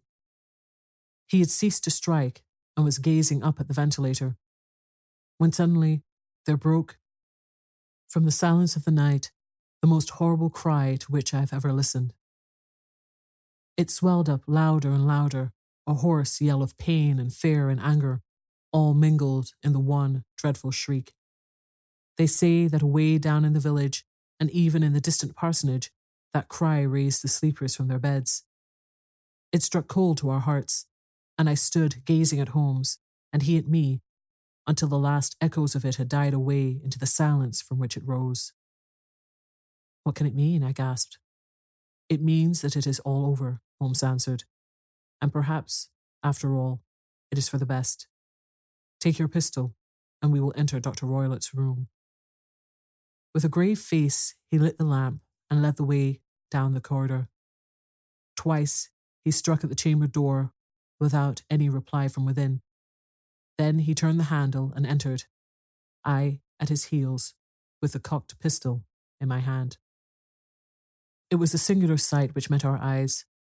On the table stood a dark lantern with the shutter half open, throwing a brilliant beam of light upon the iron safe, the door of which was ajar.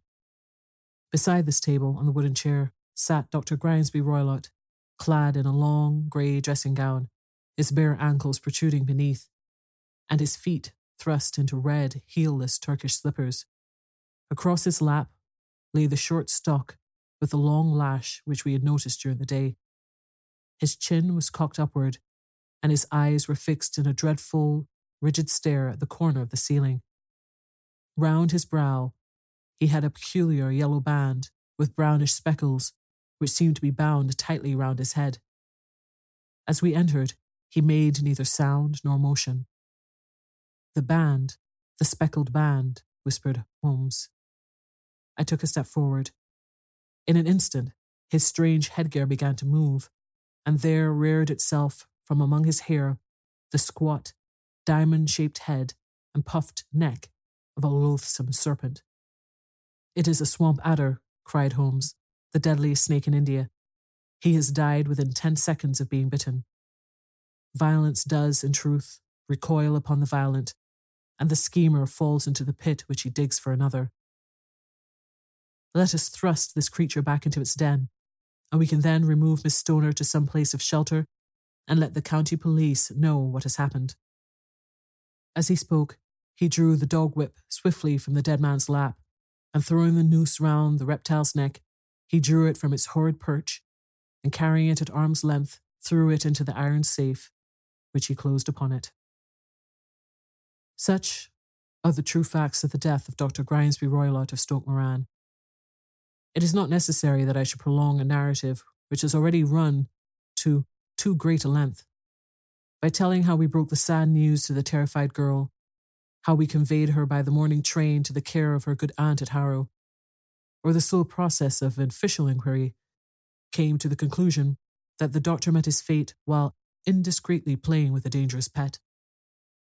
The little which I had yet to learn of the case was told to me by Sherlock Holmes as we travelled back next day. I had, said he, come to an entirely erroneous conclusion which shows, my dear Watson, how dangerous it always is to reason from insufficient data.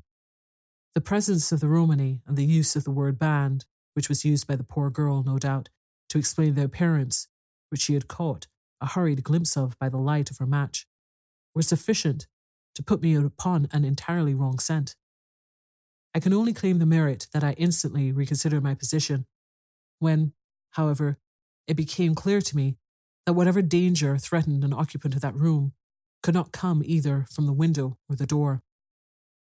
My attention was speedily drawn, as I have already remarked to you, to this ventilator and to the bell rope which hung down to the bed. The discovery that this was a dummy and that the bed was clamped to the floor instantly gave rise to the suspicion that the rope was there as a bridge for something passing through the hole and coming to the bed. The idea of a snake instantly occurred to me, and when I coupled it with my knowledge that the doctor was furnished with a supply of creatures from India, I felt that I was probably on the right track. The idea of using a form of poison which could not possibly be discovered by any chemical test was just such a one as would occur to a clever and ruthless man who had had an Eastern training. The rapidity with which such poison would take effect would also, from his point of view, be an advantage. It would be a sharp eyed coroner indeed who could distinguish the two little dark punctures which would show where the poison fangs had done their work. Then I thought of the whistle. Of course, he must recall the snake before the morning light revealed it to the victim. He had trained it, probably by the use of the milk which we saw, to return to him when summoned.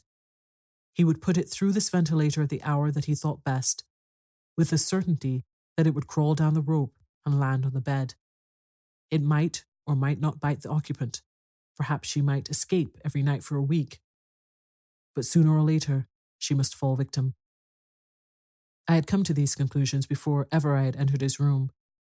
An inspection of his chair showed me that he had been in the habit of standing on it, which of course would be necessary in order that he should reach the ventilator. The sight of the safe, the saucer of milk, and the loop of whipcord were enough to finally dispel any doubts which may have remained. The metallic clang heard by Miss Stoner was obviously caused by her stepfather hastily closing the door of his safe upon its terrible occupant. Having once made up my mind, you know the steps which I took in order to put the matter to the proof. I heard the creature hiss, as I have no doubt that you did too, and I instantly lit the light and attacked it, with the result of driving it through the ventilator, and also with the result of causing it to turn upon its master at the other side. Some of the blows of my cane came home and roused its snakish temper so that it flew upon the first person it saw. In this way, I am no doubt indirectly responsible for Dr. Grimesby Roylott's death, and I cannot say that it is likely to weigh very heavily upon my conscience. The Red Headed League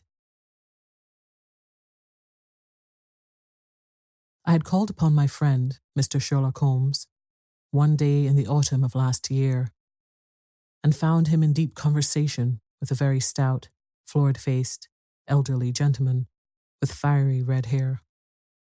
With an apology for my intrusion, I was about to withdraw when Holmes pulled me abruptly into the room and closed the door behind me. You could not possibly have come at a better time, my dear Watson, he said cordially. I was afraid that you were engaged. So I am, very much so. Then I can wait in the next room. Not at all. This gentleman, Mr. Wilson, has been my partner and helper in many of my most successful cases, and I have no doubt that he will be of the utmost use to me in yours also.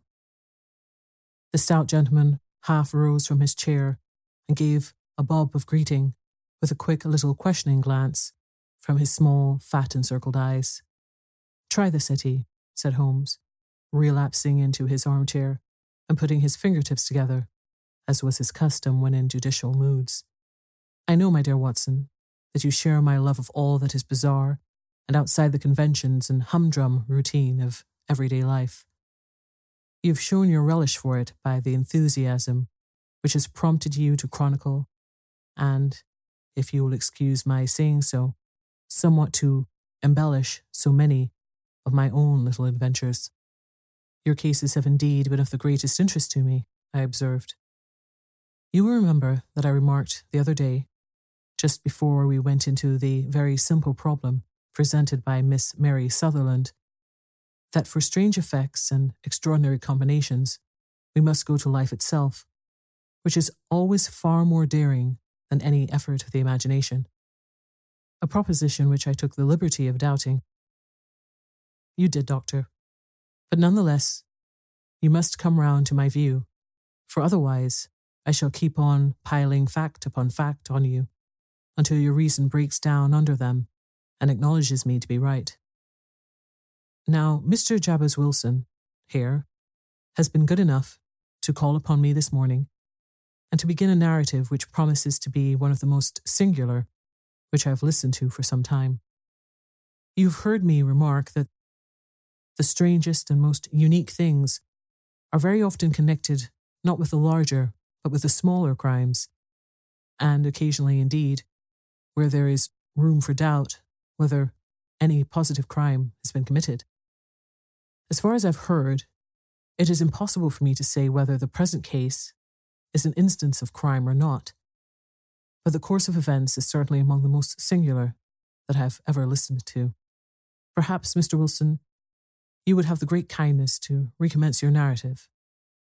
I ask you, not merely because my friend Dr. Watson has not heard the opening part, but also because the peculiar nature of the story makes me anxious to have every possible detail from your lips. As a rule, when I've heard some slight indication of the course of events, I'm able to guide myself by the thousands of other similar cases which occur to my memory. In the present instance, I'm forced to admit that the facts are, to the best of my belief, unique. The portly client puffed out his chest with an appearance of some little pride and pulled a dirty and wrinkled newspaper from the inside pocket of his greatcoat. As he glanced down the advertisement column, with his head thrust forward and the paper flattened out upon his knee, I took a good look at the man and endeavoured, after the fashion of my companion, to read the indications which might be presented by his dress or appearance. I did not gain very much, however, by my inspection. Our visitor bore every mark of being an average, commonplace British tradesman, obese, pompous, and slow. He wore rather baggy grey shepherd's check trousers, a not over clean black frock coat, unbuttoned in the front, and a drab waistcoat with a heavy brassy Albert chain, and a square pierced bit of metal dangling down as an ornament. A frayed top hat and a faded brown overcoat with a wrinkled velvet collar lay upon a chair beside him. Altogether, look as I would, there was nothing remarkable about the man, save his blazing red head and the expression of extreme chagrin and discontent upon his features. Sherlock Holmes's eye took in my occupation, and he shook his head with a smile as he noticed my questioning glances. Beyond the obvious facts that he has at some time done manual labor, that he takes snuff, that he is a Freemason, that he has been in China, and that he has done a considerable amount of writing lately, I can deduce nothing else. Mr. Jabez Wilson started up in his chair, with his forefinger upon the paper, but his eyes upon my companion. How, in the name of good fortune, did you know all that, Mr. Holmes? he said. How did you know, for example, that I did manual labor? It's as true as gospel, for I began as a ship's carpenter. Your hands, my dear sir. Your right hand is quite a size larger than your left. You have worked with it, and the muscles are more developed. Well, the snuff, then, and the Freemasonry. I won't insult your intelligence by telling you how I read that, especially as rather against the strict rules of your order, you use an arc and compass breastpin. Ah, of course, I forgot that. But the writing? What else can be indicated by that right cuff so very shiny for five inches, and the left one with the smooth patch near the elbow, where you rest it upon the desk? Well, but China.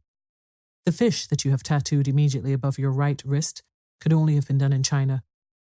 I've made a small study of tattoo marks and have even contributed to the literature of the subject. That trick of staining the fish's scales of a delicate pink is quite peculiar to China. When, in addition, I see a Chinese coin hanging from your watch chain, the matter becomes even more simple.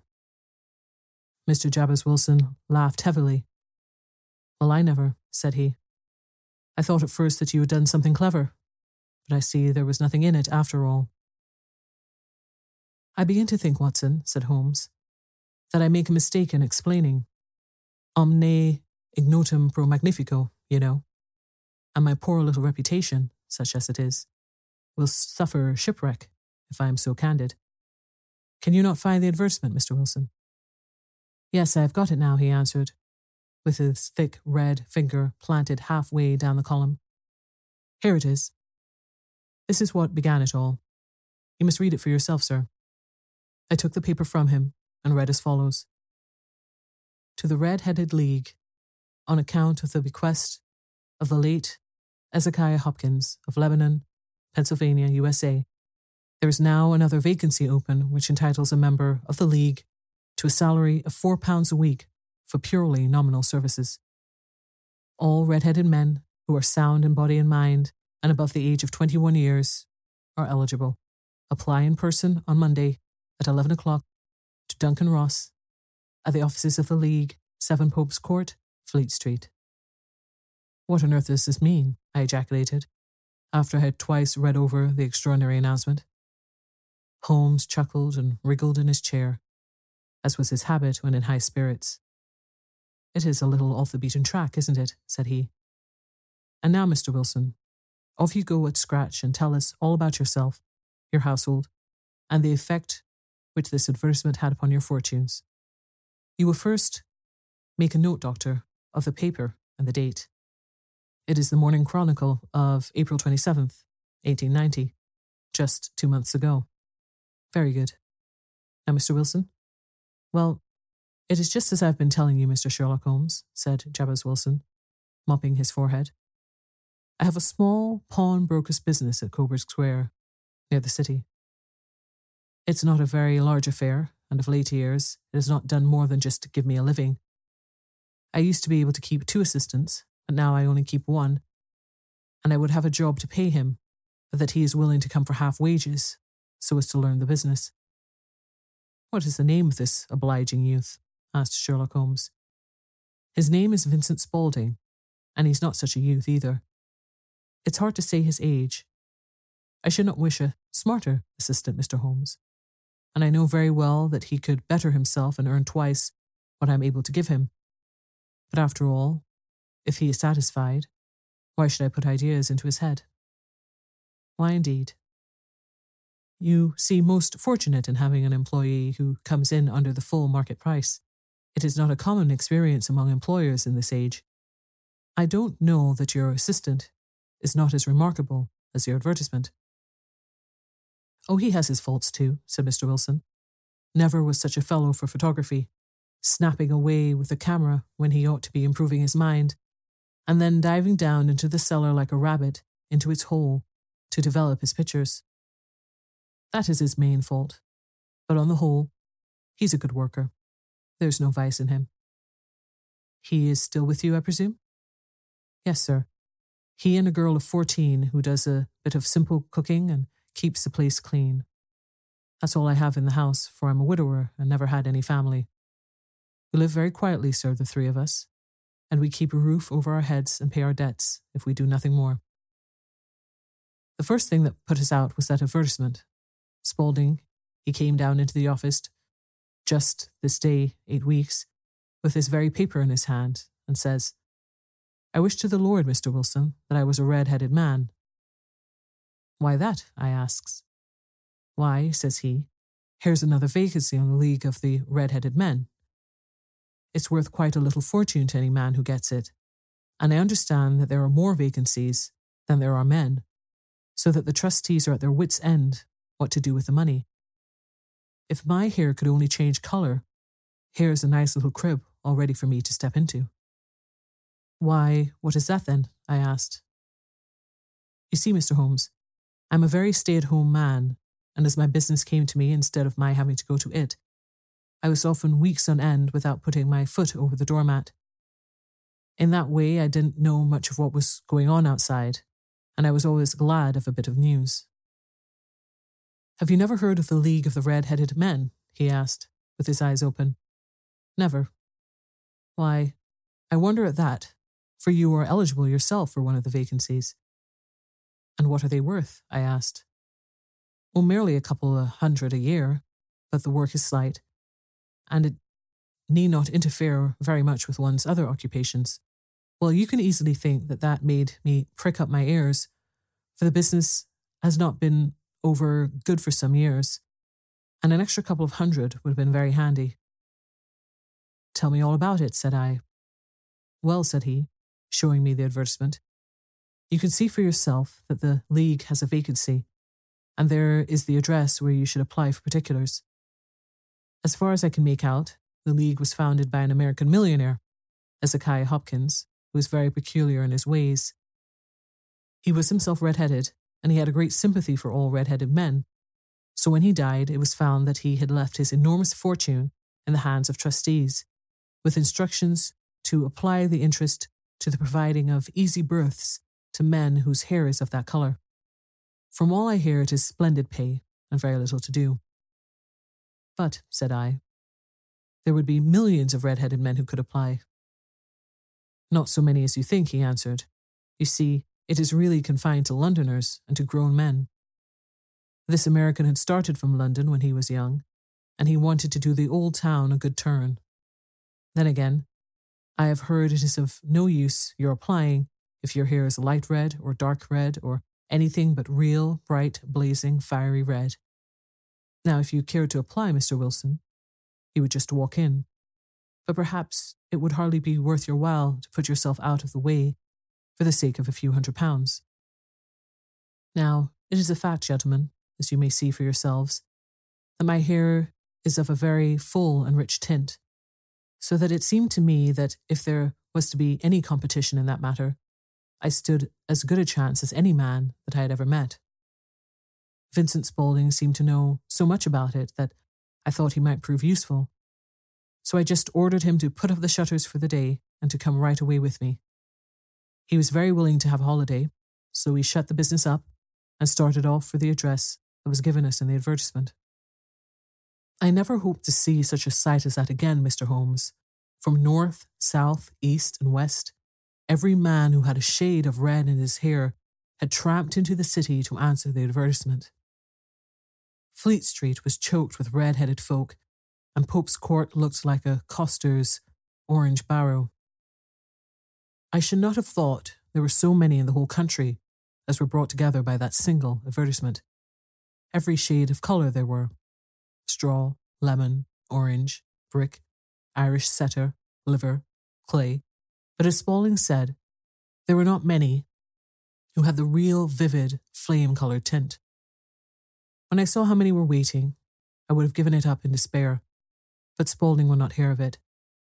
How he did it, I could not imagine, but he pushed and pulled and butted until he got me through the crowd and right up to the steps which led to the office. There was a double stream upon the stair, some going up in hope and some coming back dejected. But we wedged in as well as we could and soon found ourselves in the office. Your experience has been a most entertaining one, remarked Holmes, as his client paused and refreshed his memory with a huge pinch of snuff. Pray, continue your very interesting statement. There was nothing in the office but a couple of wooden chairs and a deal table, behind which sat a small man with a head that was even redder than mine. He said a few words to each candidate as he came up, and then he always managed to find some fault in them, which would disqualify them. Getting a vacancy did not seem to be such an easy matter after all. However, when our turn came, the little man was much more favourable to me than to any of the others, and he closed the door as we entered, so that he might have a private word with us. This is Mr. Jabez Wilson, said my assistant, and he is willing to fill a vacancy in the League. And he is admirably suited for it, the other answered. He has every requirement. I cannot recall when I have seen anything so fine. He took a step backward, cocked his head on one side, and gazed at my hair until I felt quite bashful. Then suddenly he plunged forward, wrung my hand, and congratulated me warmly on my success. It would be an injustice to hesitate, said he. You will, however, I am sure, excuse me for taking an obvious precaution. With that, he seized my hair in both his hands and tugged until I yelled with the pain. There is water in your eyes, said he as he released me. I perceive that all is as it should be. But we have to be careful. We have twice been deceived by wigs and once by paint. I could tell you tales of cobbler's wax which would disgust you with human nature. He stepped over to the window and shouted through it at the top of his voice that the vacancy was filled. A groan of disappointment came up from below, and the folk all trooped away in different directions until there was not a red head to be seen except my own and that of the manager. My name, said he, is Mr. Duncan Ross, and I am myself one of the pensioners upon the fund left by our noble benefactor. Are you a married man, Mr. Wilson? Have you a family? I answered that I had not. His face fell immediately. Dear me, he said gravely. That is very serious indeed. I'm sorry to hear you say that. The fund was, of course, for the propagation and spread of the redheads, as well as for their maintenance. It is exceedingly unfortunate that you should be a bachelor. My face lengthened at this, Mr. Holmes, for I thought that I was not to have the vacancy after all. But after thinking it over for a few minutes, he said that it would be all right. In the case of another, said he, the objection might be fatal, but we must stretch a point in favour of a man with such a head of hair as yours. When shall you be able to enter upon your new duties? Well, it is a little awkward, for I have a business already, said I. Oh, never mind about that, Mr. Wilson, said Vincent Spaulding. I should be able to look after that for you. What would be the hours? I asked. Ten to two. Now, a pawnbroker's business is mostly done of an evening, Mr. Holmes, especially Thursday and Friday evening, which is just before payday. So it would suit me very well to earn a little in the mornings. Besides, I knew that my assistant was a good man and that he would see to anything that turned up. That would suit me very well, said I. And the pay is four pounds a week. And the work is purely nominal. What do you call purely nominal? Well, you have to be in the office, or at least in the building, the whole time. If you leave, you forfeit your whole position forever. The will is very clear upon that point. You don't comply with the conditions if you budge from the office during that time. It's only four hours a day, and I should not think of leaving, said I. No excuse will avail, said Mr. Duncan Ross. Neither sickness, nor business, or anything else. There you must stay, or you will lose your billet and the work is to copy out the Encyclopedia Britannica. There is the first volume of it in that press. You must find your own ink, pens, and blotting paper, but we provide this table and chair. Will you be ready tomorrow? Certainly, I answered. Then goodbye, Mr. Jabez Wilson. And let me congratulate you once more on the important position which you have been fortunate enough to gain. He bowed me out of the room, and I went home with my assistant, hardly knowing what to say or do. I was so pleased at my own good fortune. Well, I thought over the matter all day, and by evening I was in low spirits again, for I had quite persuaded myself that the whole affair must be some great hoax or fraud, though what its object might be, I could not imagine. It seemed altogether past belief that any one could make such a will, or that they would pay such a sum for doing anything so simple as copying out the Encyclopedia Britannica. Vincent Spaulding did what he could to cheer me up, but by bedtime I had reasoned myself out of the whole thing. However, in the morning I determined to have a look at it anyhow, so I bought a penny bottle of ink, and with a quill pen and seven sheets of foolscap paper, I started off for Pope's Court. Well, to my surprise and delight, everything was as right as possible. The table was set out ready for me, and Mr. Duncan Ross was there to see that I got fairly to work. He started me off upon the letter A, and then he left me. He would drop in from time to time to see that all was right with me. At two o'clock, he bade me good day, complimented me upon the amount I had written, and locked the door of the office after me. This went on day after day, Mr. Holmes, and on Saturday, the manager came in and planked down four golden sovereigns for my week's work. It was the same next week and the same the week after. Every morning I was there at 10, and every afternoon I left at 2. By degrees, Mr. Duncan Ross took to coming in only once of a morning, and then after a time, he did not come in at all.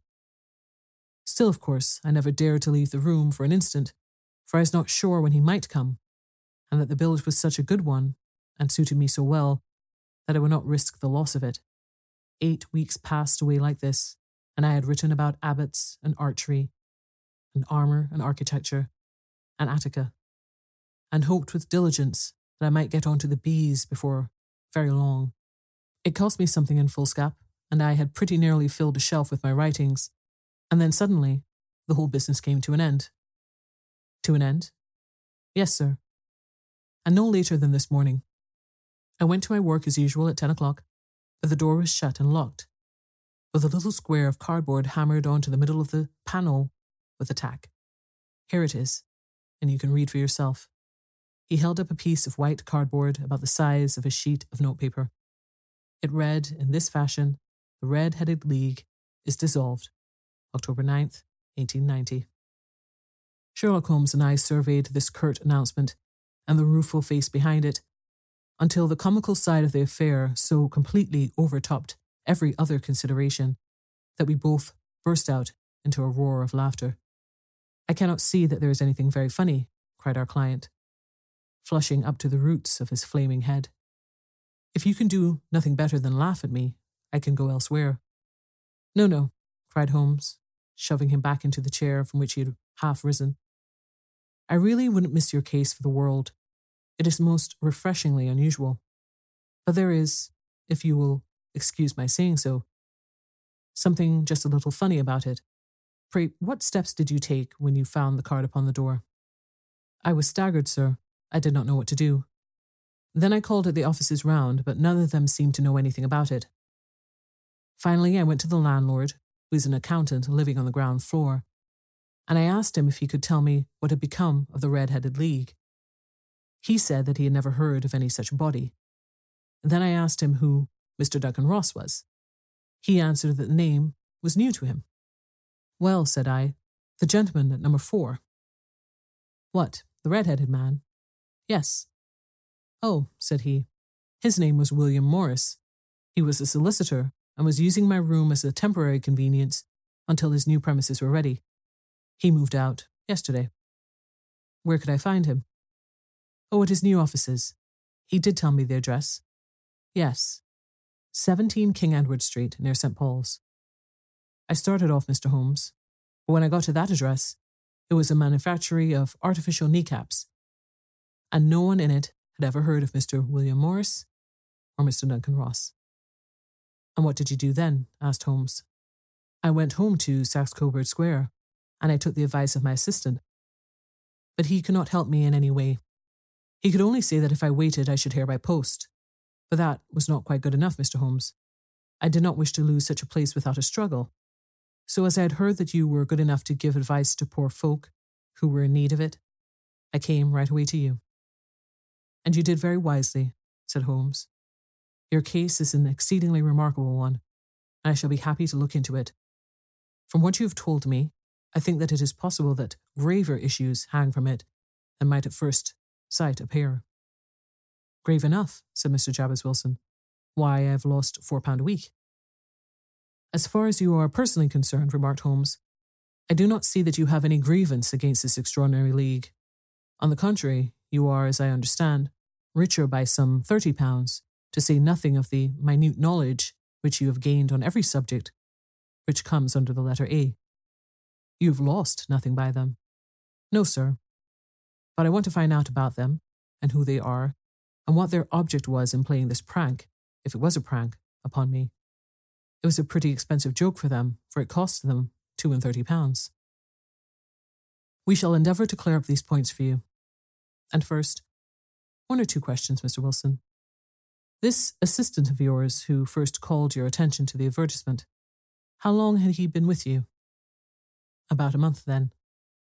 How did he come? In an answer to an advertisement? Was he the only applicant? No, I had a dozen. Why did you pick him? Because he was handy and would come cheap. At half wages, in fact. Yes. What is he like, this Vincent Spaulding? Small, stout built, very quick in his ways, no hair on his face, though he's not short of thirty, has a white splash of acid upon his forehead. Holmes sat up in his chair in considerable excitement. I thought as much, he said. Have you ever observed that his ears are pierced for earrings? Yes, sir. Hmm, said Holmes, sinking back in deep thought. He's still with you? Oh, yes, sir. I've only just left him. And has your business been attended to in your absence? Nothing to complain of, sir.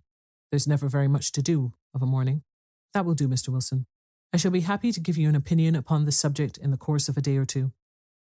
Today is Saturday, and I hope that by Monday we may come to a conclusion. Well, Watson, said Holmes, when our visitor had left us, what do you make of it all? I make nothing of it, I answered frankly. It is a most mysterious business.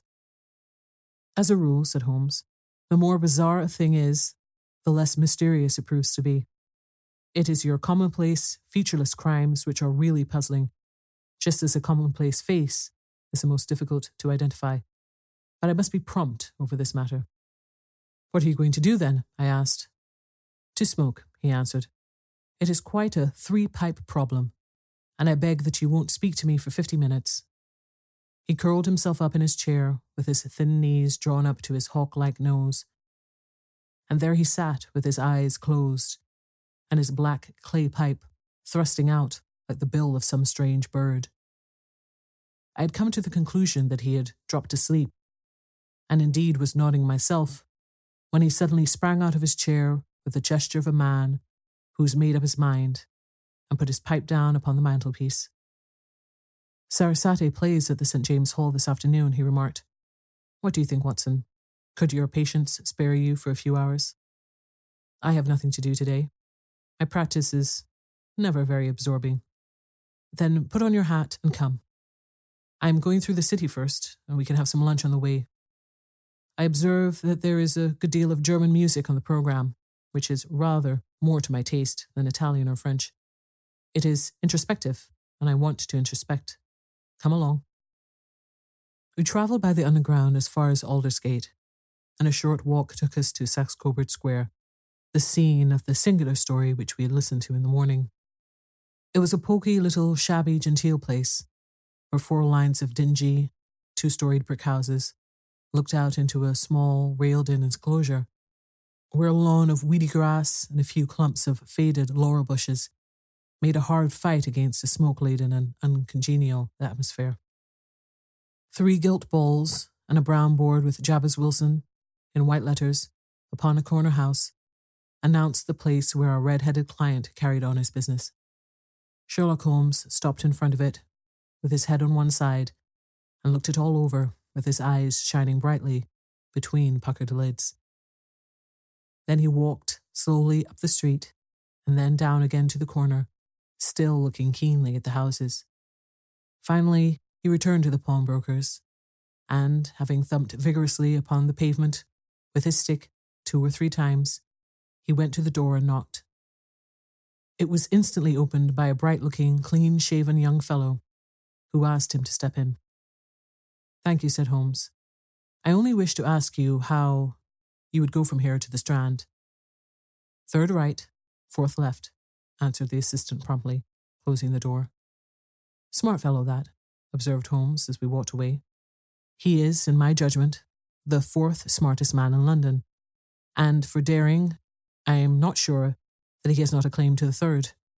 I've known something of him before. Evidently, said I, Mr. Wilson's assistant counts for a good deal in this mystery of the Red Headed League. I am sure that you inquired your way merely in order that you might see him.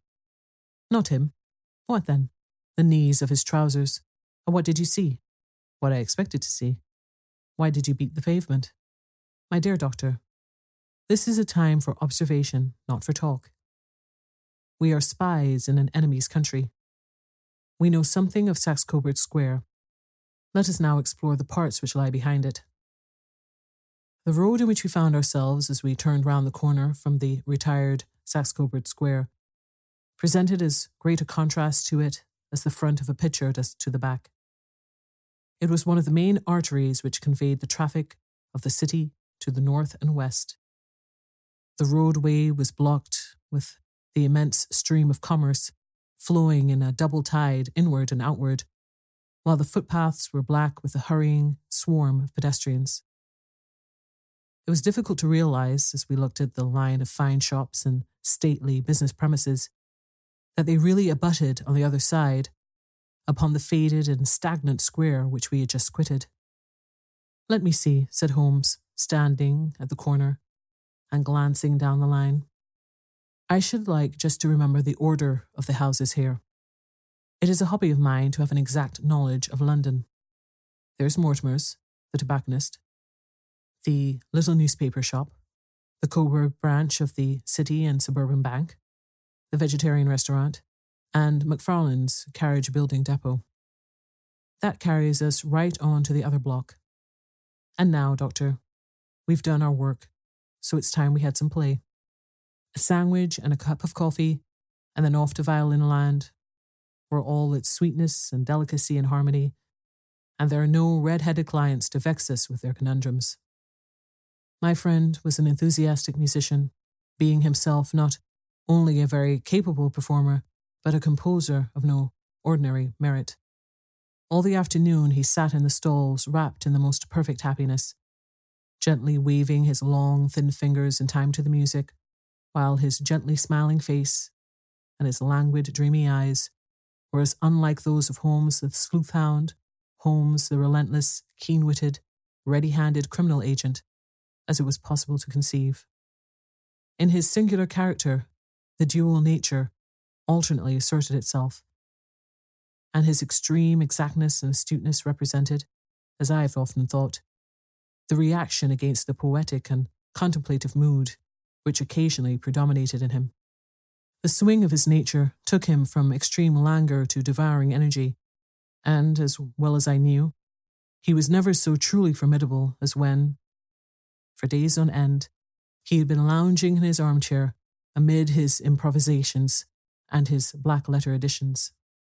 Then it was that the lust of the chase would suddenly come upon him, and that his brilliant reasoning power would rise to the level of intuition, until those who were unacquainted with his methods would look askance at him, as on a man whose knowledge was not that of other mortals.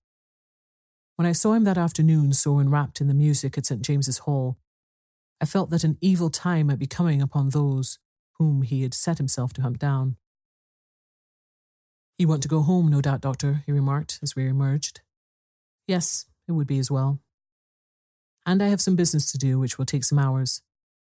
This business at Coburg Square is serious. Why serious? A considerable crime is in contemplation. I have every reason to believe that we shall be in time to stop it. But today, being Saturday, rather complicates the matters. I shall want your help tonight. At what time? Ten will be early enough. I shall be at Baker Street at ten. Very well. And I say, Doctor, there may be some little danger, so kindly put your army revolver in your pocket. He waved his hand, turned on his heel, and disappeared in an instant among the crowd. I trust that I am not more dense than my neighbours, but I was always oppressed with a sense of my own stupidity in my dealings with Sherlock Holmes.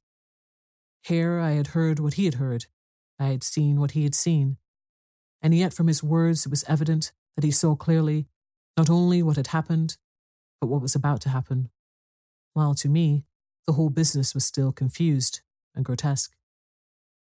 As I drove home to my house in Kensington, I thought over it all, from the extraordinary story of the red headed copier of the encyclopedia, down to the visit to Saxe Coburg Square, and the ominous words with which he had parted from me. What was this nocturnal expedition, and why should I go armed? Where were we going, and what were we to do? I had the hint from Holmes that this smooth faced pawnbroker's assistant was a formidable man, a man who might play a deep game.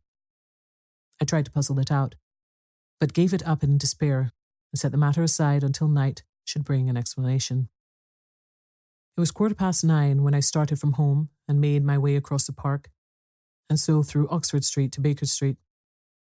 Two hansoms were standing at the door, and as I entered the passage, I heard the sound of voices from above.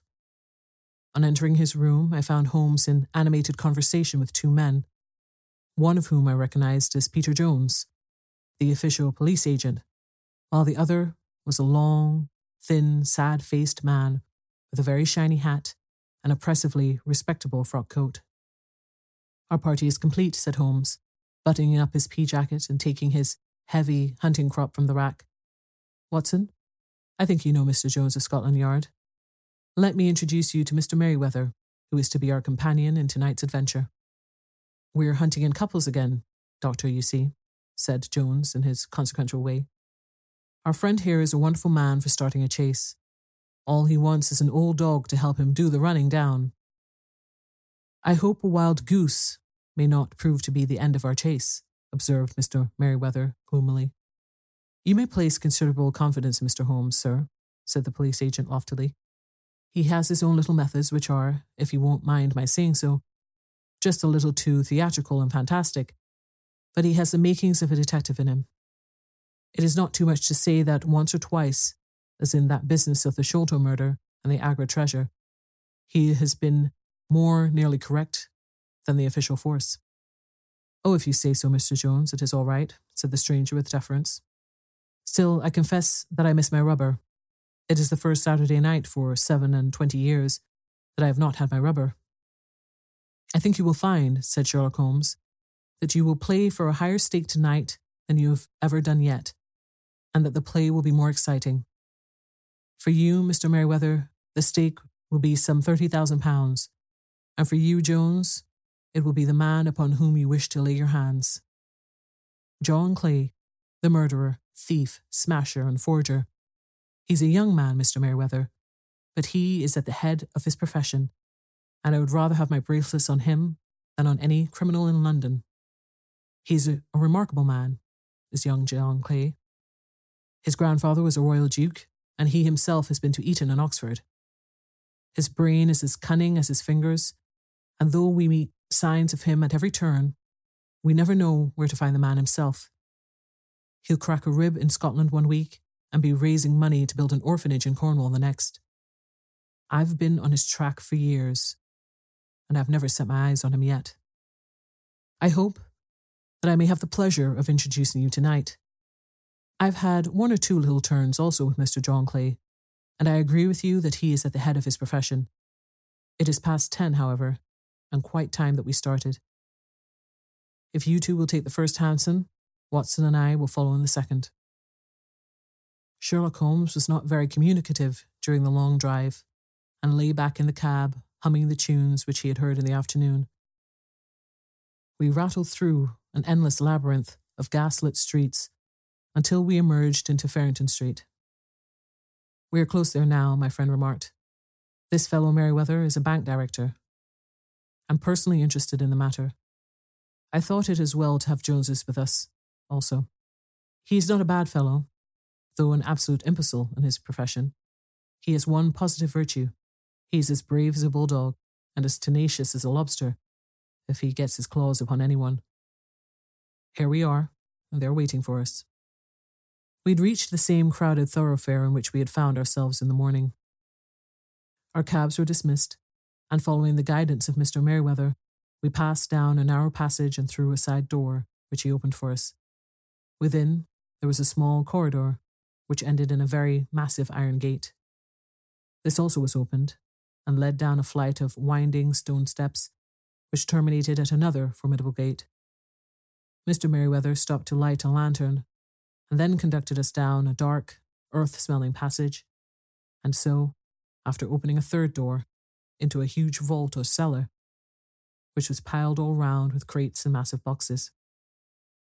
You are not very vulnerable from above, Holmes remarked, as he held up the lantern and gazed about him. Nor from below, said Mr. Merryweather, striking his stick upon the flags which lined the floor. Why, dear me, it sounds quite hollow, he remarked, looking up in surprise. I must really ask you to be a little more quiet, said Holmes severely. You might have already imperiled the whole success of our expedition. Might I beg that you would have the goodness to sit down upon one of these boxes and to not interfere? The solemn Mr. Merryweather perched himself upon a crate with a very injured expression upon his face, while Holmes fell upon his knees upon the floor and with a lantern and a magnifying lens began to examine minutely the cracks upon the stones. A few seconds sufficed to satisfy him, for he sprang to his feet again and put his glass in his pocket. We have at least an hour before us, he remarked, for they can hardly take any steps until the good pawnbroker is safely in bed. Then they will not lose a minute for the sooner they do the work, the longer time they will have for their escape. We are at present, Doctor, as you no doubt have divined, in the cellar of the city branch of one of the principal London banks. Mr. Merryweather is the chairman of directors, and he will explain to you that there are reasons why the more daring criminals of London should take a considerable interest in this cellar at present.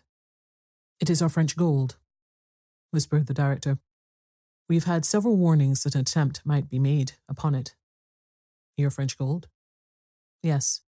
We had occasion some months ago to strengthen our resources and borrowed for that purpose 30,000 Napoleons from the Bank of France.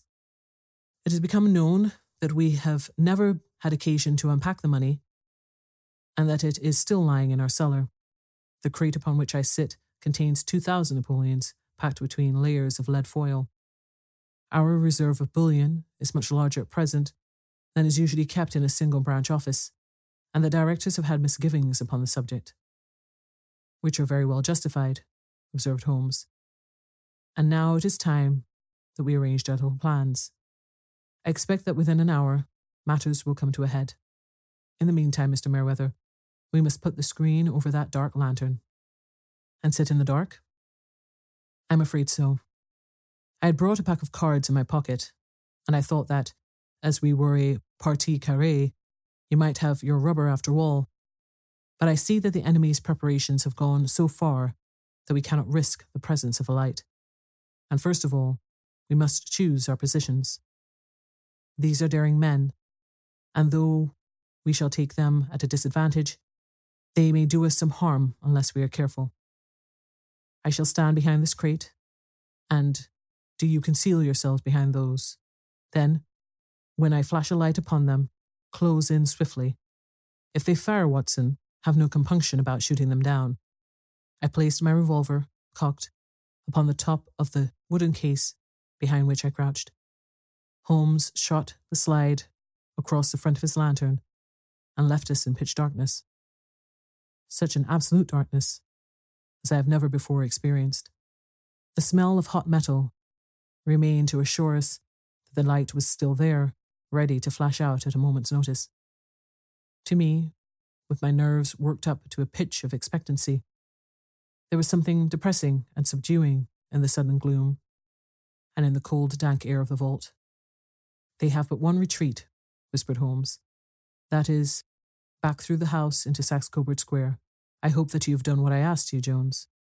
I have an inspector and two officers waiting at the front door. Then we have stopped all the holes, and now we must be silent and wait. What a time it seemed. From comparing notes afterwards, it was but an hour and a quarter. Yet it appeared to me that the night must have almost gone and the dawn be breaking above us. My limbs were weary and stiff, for I feared to change my position.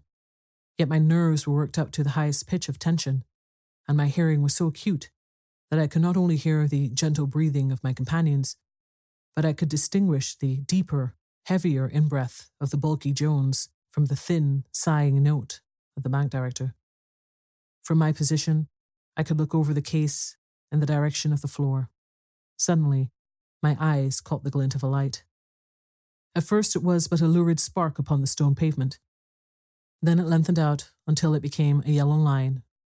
And then, without any warning or sound, a gash seemed to open, and a hand appeared, a white, almost womanly hand, which felt about in the center of the little area of light. For a minute or more, the hand, with its writhing fingers, protruded out of the floor. Then it was withdrawn as suddenly as it appeared, and all was dark again, save the single lurid spark which marked a chink between the stones. Its disappearance, however, was but momentary.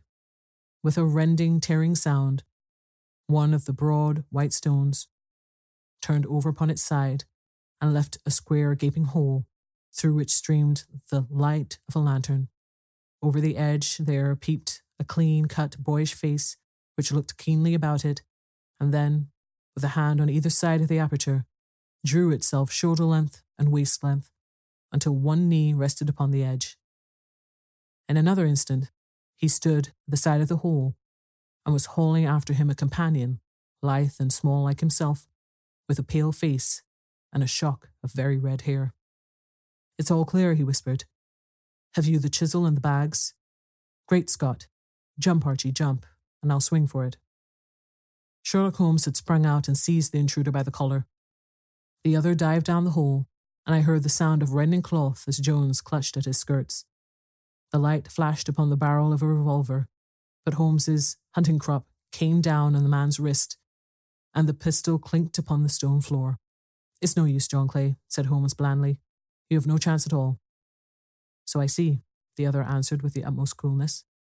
I fancy that my pal is all right, though I see you have got his coat-tails. There are three men waiting for him at the door, said Holmes. Oh, indeed. You seem to have done the thing very completely. I must compliment you. And I you, Holmes answered. Your red-headed idea was very new and effective. You'll see your pal again presently, said Jones. He's quicker at climbing down holes than I am. Just hold out while I fix the derbies. I beg that you will not touch me with your filthy hands, remarked our prisoner, as the handcuffs clattered upon his wrists. You may not be aware that I have royal blood in my veins. Have the goodness also, when you address me, always to say sir and please. All right, said Jones with a stare and a snigger. Well, would you please, sir, march upstairs, where we can get a cab to carry your highness to the police station? That is better, said John Clay serenely. He made a sweeping bow to the three of us and walked quietly off in the custody of the detective. Really, Mr. Holmes, said Mr. Merryweather as we followed him from the cellar, I do not know how the bank can thank you or repay you. There is no doubt that you have detected and defeated in the most complete manner one of the most determined attempts of bank robbery that have ever come within my experience. I have had one or two little scores of my own to settle with Mr. John Clay, said Holmes. I have been at some small expense over this matter, which I shall expect the bank to refund. But beyond that, I am amply repaid by having had an experience which is in many ways unique and by hearing the very remarkable narrative of the Red Headed League.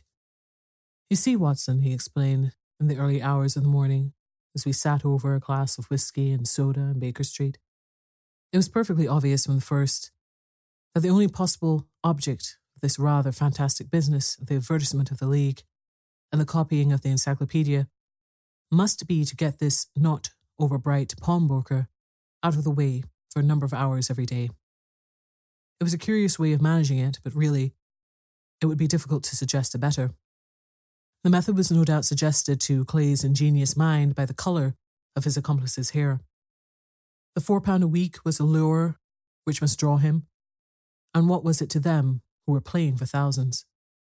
They put in the advertisement one rogue has the temporary office, the other rogue incites the man to apply for it, and together they manage to secure his absence every morning in the week. From the time that I heard of the assistant having come for half wages, it was obvious to me that he had some strong motive for securing the situation. But how could you guess what the motive was? Had there been women in the house, I should have suspected a mere vulgar intrigue. That, however, was out of the question. The man's business was a small one, and there was nothing in his house which could account for such elaborate preparations and such an expenditure as they were at. It must then be something out of the house. What could it be? I thought of the assistant's fondness for photography and his trick of vanishing into the cellar. The cellar. There was the end of this tangled clue. Then I made inquiries as to this mysterious assistant, and I found that I had to deal with one of the coolest and most daring criminals in London. He was doing something in the cellar, something which took many hours a day for months on end. What could it be, once more? I could think of nothing save that he was running a tunnel to some other building. So far, I had got when we went to visit the scene of action. I surprised you by beating upon the pavement with a stick. I was ascertaining whether the cellar stretched out in front or behind. It was not in front. Then I rang the bell, and, as I hoped, the assistant answered it. We've had some skirmishes, but we had never set eyes upon each other before. I hardly looked at his face. His knees were what I wished to see. You must yourself have remarked how worn, wrinkled, and stained they were. They spoke of those hours of burrowing. The only remaining point was what they were burrowing for. I walked round the corner, saw the city and suburban bank abutted on our other friend's premises, and felt that I had solved my problem. When you drove home after the concert, I called upon Scotland Yard and upon the chairman of the Bank of Directors, with the result that you have seen. And how could you tell that they would make their attempt tonight? I asked. Well, when they closed their league offices, that was a sign that they cared no longer about Mr. Jabez Wilson's presence. In other words, that they had completed their tunnel. But it was essential that they should use it soon, or it might be discovered, or the bullion might be removed. Saturday would suit them better than any other day, as it would give them two days for their escape. For all these reasons, I expected them to come tonight. You reasoned it out beautifully, I exclaimed in unfeigned admiration. It is so long a chain, and yet every link rings true. It saved me from ennui, he answered, yawning. Alas, I already feel it closing in upon me. My life is spent in one long effort to escape from the commonplaces of existence. These little problems help me to do so. And you are a benefactor of the race, said I. He shrugged his shoulders. Well, perhaps after all, it is of some little use, he remarked. L'homme c'est rien, l'ouvre c'est tout, as Gustave Flaubert wrote to George Sand.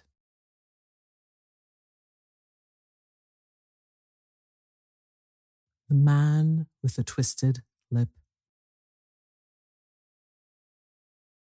Isa Whitney, brother of the late Elias Whitney, D.D., principal of the Theological College of St. George's, was much addicted to opium.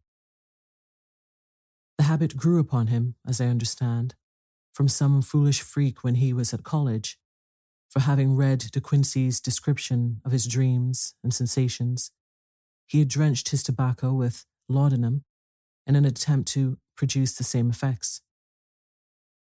He found, as so many more have done, that the practice is easier to attain than to get rid of. And for many years he continued to be a slave to the drug, an object of mingled horror and pity to his friends and relatives. I can see him now with yellow, pasty face, drooping lids, and pinpoint pupils, all huddled in a chair, the wreck and ruin of a noble man. One night, it was in June, 89, there came a ring to my bell about the hour when a man gives his first yawn and glances at the clock. I sat up in my chair, and my wife laid her needlework down in her lap and made a little face of disappointment. A patient, said she. You'll have to go out. I groaned, for I was newly come back from a weary day. We heard the door open, a few hurried words, and then quick steps upon the linoleum. Our own door flew open, and a lady, clad in some dark coloured stuff with a black veil, entered the room. You will excuse my calling so late, she began. And then, suddenly losing her self control, she ran forward, threw her arms around my wife's neck, and sobbed upon her shoulder. Oh, I'm in such trouble, she cried. I do so want a little help. Why, said my wife, pulling up her veil. It is Kate Whitney. How you startled me, Kate. I had not an idea who you were when you came in. I didn't know what to do, so I came straight to you. That was always the way. Folk who were in grief came to my wife like birds to a lighthouse. It was very sweet of you to come. Now you must have some wine and water and sit here comfortably and tell us all about it. Or should you rather that I sent James off to bed? Oh, no, no. I want the doctor's advice and help too. It's about Isa. He's not been home for two days. I'm so frightened about him. It was not the first time that she had spoken to us of her husband's trouble, to me as a doctor, to my wife as an old friend and school companion. We soothed and comforted her by such words as we could find. Did she know where her husband was? Was it possible that we could bring him back to her? It seems that it was. She had the surest information that of late he had, when the fit was on him, made use of an opium den in the farthest east of the city. Hitherto his orgies had always been confined to one day, and he had come back, twitching and shattered in the evening. But now the spell had been upon him eight and forty hours, and he lay there, doubtless, among the dregs of the docks, breathing in the poison or sleeping off the effects. There he must be found, she was sure of it, at the Bar of Gold in Upper Swandam Lane. But what was she to do? How could she, a young and timid woman, make her way into such a place and pluck her husband out from among the ruffians who surrounded him? There was the case, and of course, there was but one way out of it. Might I not escort her to this place? And then, as a second thought, why should she come at all? I was Isa Whitney's medical advisor, and as such, I had influence over him. I could manage it better if I were alone. I promised her on my word that I would send him home in a cab within two hours, if he were indeed at the address which she had given me. And so, in ten minutes, I had left my armchair and cherry sitting room behind me, and was speeding eastward in a hansom on a strange errand, as it seemed to me at the time, though the future only could show how strange it was to be. But there was no great difficulty in the first stage of my adventure. Upper Swandam Lane is a vile alley lurking behind the high wharves which line the north side of the river to the east of London Bridge, between a slop shop and a gin shop, approached by a steep flight of steps leading down to a black gap like the mouth of a cave. I found the den of which I was in search. Ordering my cab to wait, I passed down the steps worn hollow in the centre by the ceaseless tread of drunken feet, and by the light of a flickering oil lamp above the door, I found the latch and made my way into a long, low room, thick and heavy with the brown opium smoke, and terraced with wooden berths like the forecastle of an emigrant ship. Through the gloom, one could dimly catch a glimpse of bodies lying in strange, fantastic poses bowed shoulders, bent knees, heads thrown back and chins pointing upward, with here and there a dark, lackluster eye turned upon the newcomer. Out of the black shadows there glimmered little red circles of light, now bright, now faint, as the burning poison waxed or waned in the bowls of the metal pipes. The most lay silent, but some muttered to themselves, and others talked together in a strange, low, monotonous voice, their conversation coming in gushes, and then suddenly tailing off into silence, each mumbling out his own thoughts and paying little heed to the words of his neighbour. At the farther end was a small brazier of burning charcoal, beside which, on a three legged wooden stool, there sat a tall, thin old man with his jaw resting upon his two fists and his elbows upon his knees, staring into the fire. As I entered, a sallow attendant had hurried up with a pipe for me and a supply of the drug, beckoning me to an empty berth. Thank you. I have not come to stay, said I. There is a friend of mine here, Mr. Isa Whitney, and I wish to speak with him. There was a movement and an exclamation from my right, and peering through the gloom, I saw Whitney, pale, haggard, and unkempt, staring out at me. My God, it's Watson, said he. He was in a pitiable state of reaction with every nerve in a twitter. I say, Watson, what o'clock is it? Nearly eleven. Of what day? Of Friday, June 19th. Good heavens, I thought it was Wednesday. It is Wednesday. What do you want to frighten a chap for? He sank his face onto his arms and began to sob in a high treble key. I tell you that it is Friday, man. Your wife has been waiting this two days for you. You should be ashamed of yourself. So I am. But you've got mixed, Watson. For I've only been here a few hours three pipes, four pipes. I forget how many. But I'll go home with you. I wouldn't frighten Kate. Poor little Kate. Give me your hand. Have you a cab? Yes, I have one waiting. Then I shall go in it. But I must owe something. Find what I owe, Watson. I'm all off colour. I can do nothing for myself. I walked down the narrow passage between the double row of sleepers, holding my breath to keep out the vile, stupefying fumes of the drug, and looking about for the manager. As I passed the tall man who sat by the brazier, I felt a sudden pluck of my skirt and a low voice whispered, Walk past me and then look back at me. The words fell quite distinctly upon my ear. I glanced down. They could have only come from the old man at my side, and yet he sat now as absorbed as ever, very thin, very wrinkled, bent with age, an opium pipe dangling down from between his knees, and though it had dropped in sheer lassitude from his fingers, I took two steps forward and looked back. It took all my self control to prevent me from breaking out into a cry of astonishment. He had turned his back so that none could see him but I. His form had filled out, his wrinkles were gone, the dull eyes had regained their fire, and there, sitting by the fire and grinning at my surprise, was none other than Sherlock Holmes. He made a slight motion to me to approach him, and instantly, as he turned his face half round to the company once more, subsided into a doddering, loose lipped senility. Holmes, I whispered. What on earth are you doing in this den? As low as you can, he answered. I have excellent ears. If you would have the great kindness to get rid of that sootish friend of yours, I would be exceedingly glad to have a little talk with you. I have a cab outside. Then pray, send him home in it. You may safely trust him, for he appears to be too limp to get into any mischief. I should recommend you also to send a note by the cabman to your wife to say that you have thrown in your lot with me.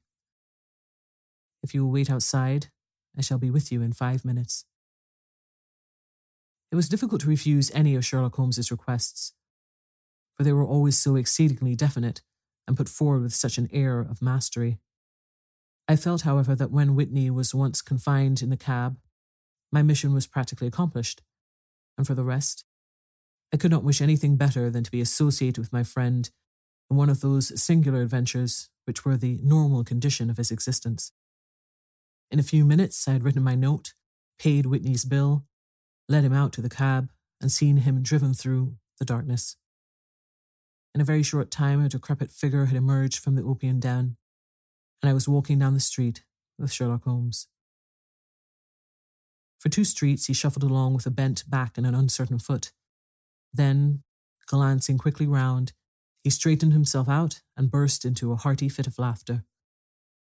I suppose, Watson, said he, that you imagine that I have added opium smoking to cocaine injections and all the other little weaknesses on which you have favoured me with your medical views.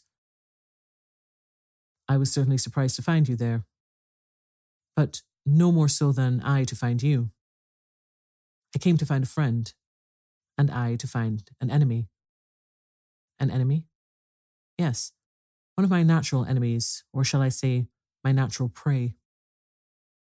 Briefly, Watson, I am in the midst of a very remarkable inquiry, and I've hoped to find a clue in the incoherent ramblings of these thoughts, as I have done before now. Had I been recognized in that den, my life would not have been worth an hour's purchase, for I've used it before now for my own purposes and the rascally Lascar who runs it has sworn to have vengeance upon me. There's a trap door at the back of that building, near the corner of Paul's Wharf, which could tell some strange tales of what has passed through it upon the moonless nights. What, do you mean bodies? Ay, bodies, Watson. We should be rich men if we had a thousand pounds for every poor devil who's been done to death in that den. It is the vilest murder trap on the whole riverside, and I fear that Neville St. Clair has entered it never to leave it more. But our trap should be here. He put his two forefingers between his teeth and whistled shrilly, a signal which was answered by a similar whistle from the distance, followed shortly by the rattle of the wheels and the clink of horses' hoofs. Now, Watson, said Holmes, as a tall dog cart dashed up through the gloom, throwing out two golden tunnels of yellow light from its side lanterns. You come with me, won't you? If I can be of use. Oh, a trusty comrade is always of use, and a chronicler still more so. My room at the Cedars is a double bedded one. The Cedars? Yes, that is Mr. St. Clair's house. I am staying there while I conduct the inquiry. Where is it then? Near Lee, in Kent. We have a seven mile drive before us. But I am all in the dark. Of course you are. You'll know all about it presently. Jump up here. All right, John. We shall not need you.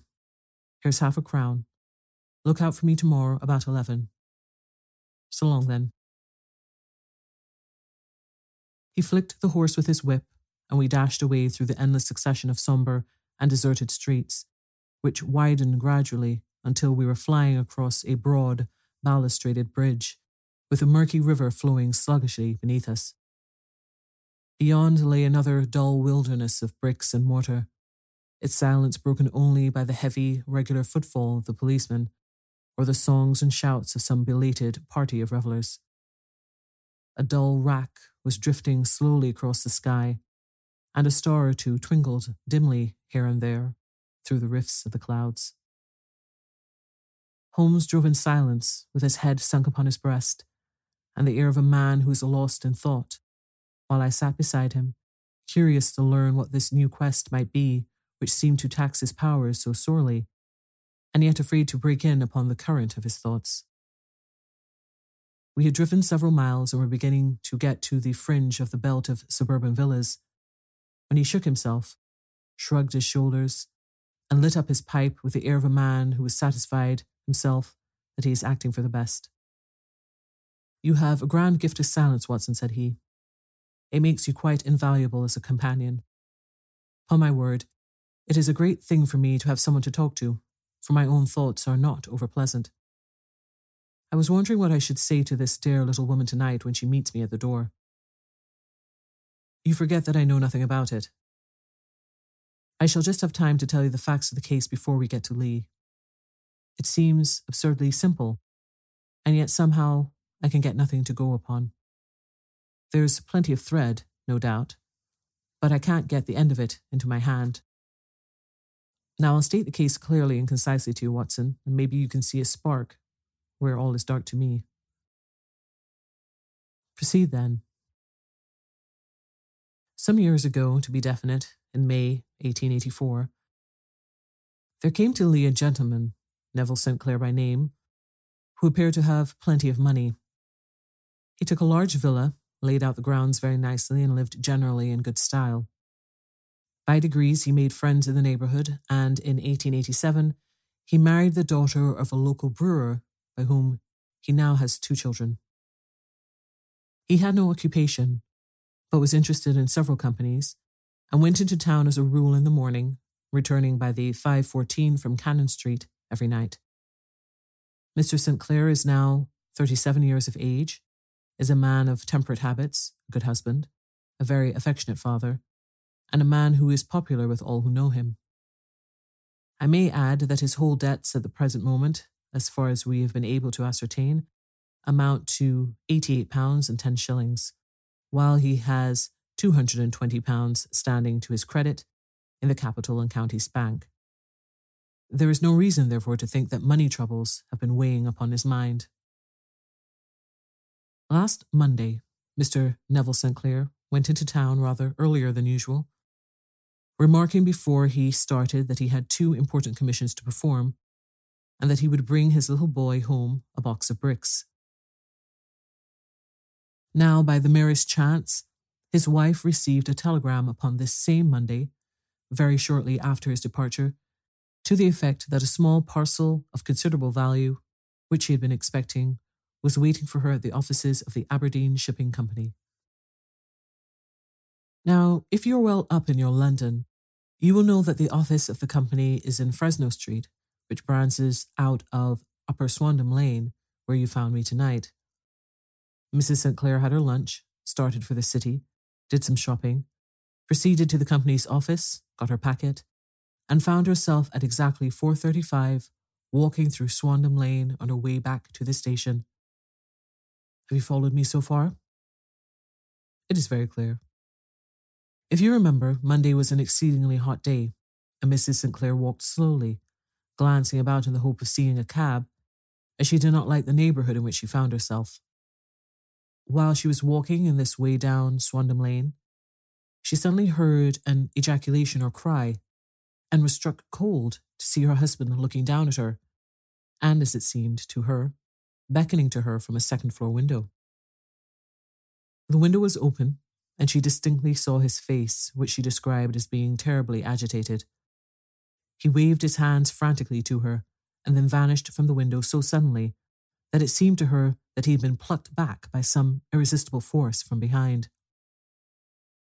One singular point which struck her quick feminine eye was that although he wore some dark coat, such as he had started to town in, he had on neither collar nor necktie. Convinced that something was amiss with him, she rushed down the steps, for the house was none other than the opium den in which you found me tonight. And running through the front room, she attempted to ascend the stairs which led to the first floor. At the foot of the stairs, however, she met this Lascar scoundrel of whom I have spoken, who thrust her back, and aided by a Dane who acts as an assistant there, pushed her out into the street. Filled with the most maddening doubts and fears, she rushed down the lane and, by rare good fortune, met in Fresno Street a number of constables with an inspector, all on their way to their beat. The inspector and two men accompanied her back, and in spite of the continued resistance of the proprietor, they made their way to the room in which Mr. St. Clair had last been seen. There was no sign of him there. In fact, in the whole of that floor there was no one to be found save a wretch of hideous aspect, who, it seems, made his home there. Both he and the Lascar stoutly swore that no one else had been in the front room during the afternoon. So determined was their denial that the inspector was staggered and had almost come to believe that Mrs. St. Clair had been deluded when with a cry she sprang at a small deal box which lay upon the table and tore the lid from it. Out there fell a cascade of children's bricks. It was the toy which he had promised to bring home. This discovery, and the evident confusion which the men showed, made the inspector realize that the matter was serious. The rooms were carefully examined, and results all pointed to an abominable crime. The front room was plainly furnished as a sitting room and led into a small bedroom, which looked out upon the back of one of the wharves.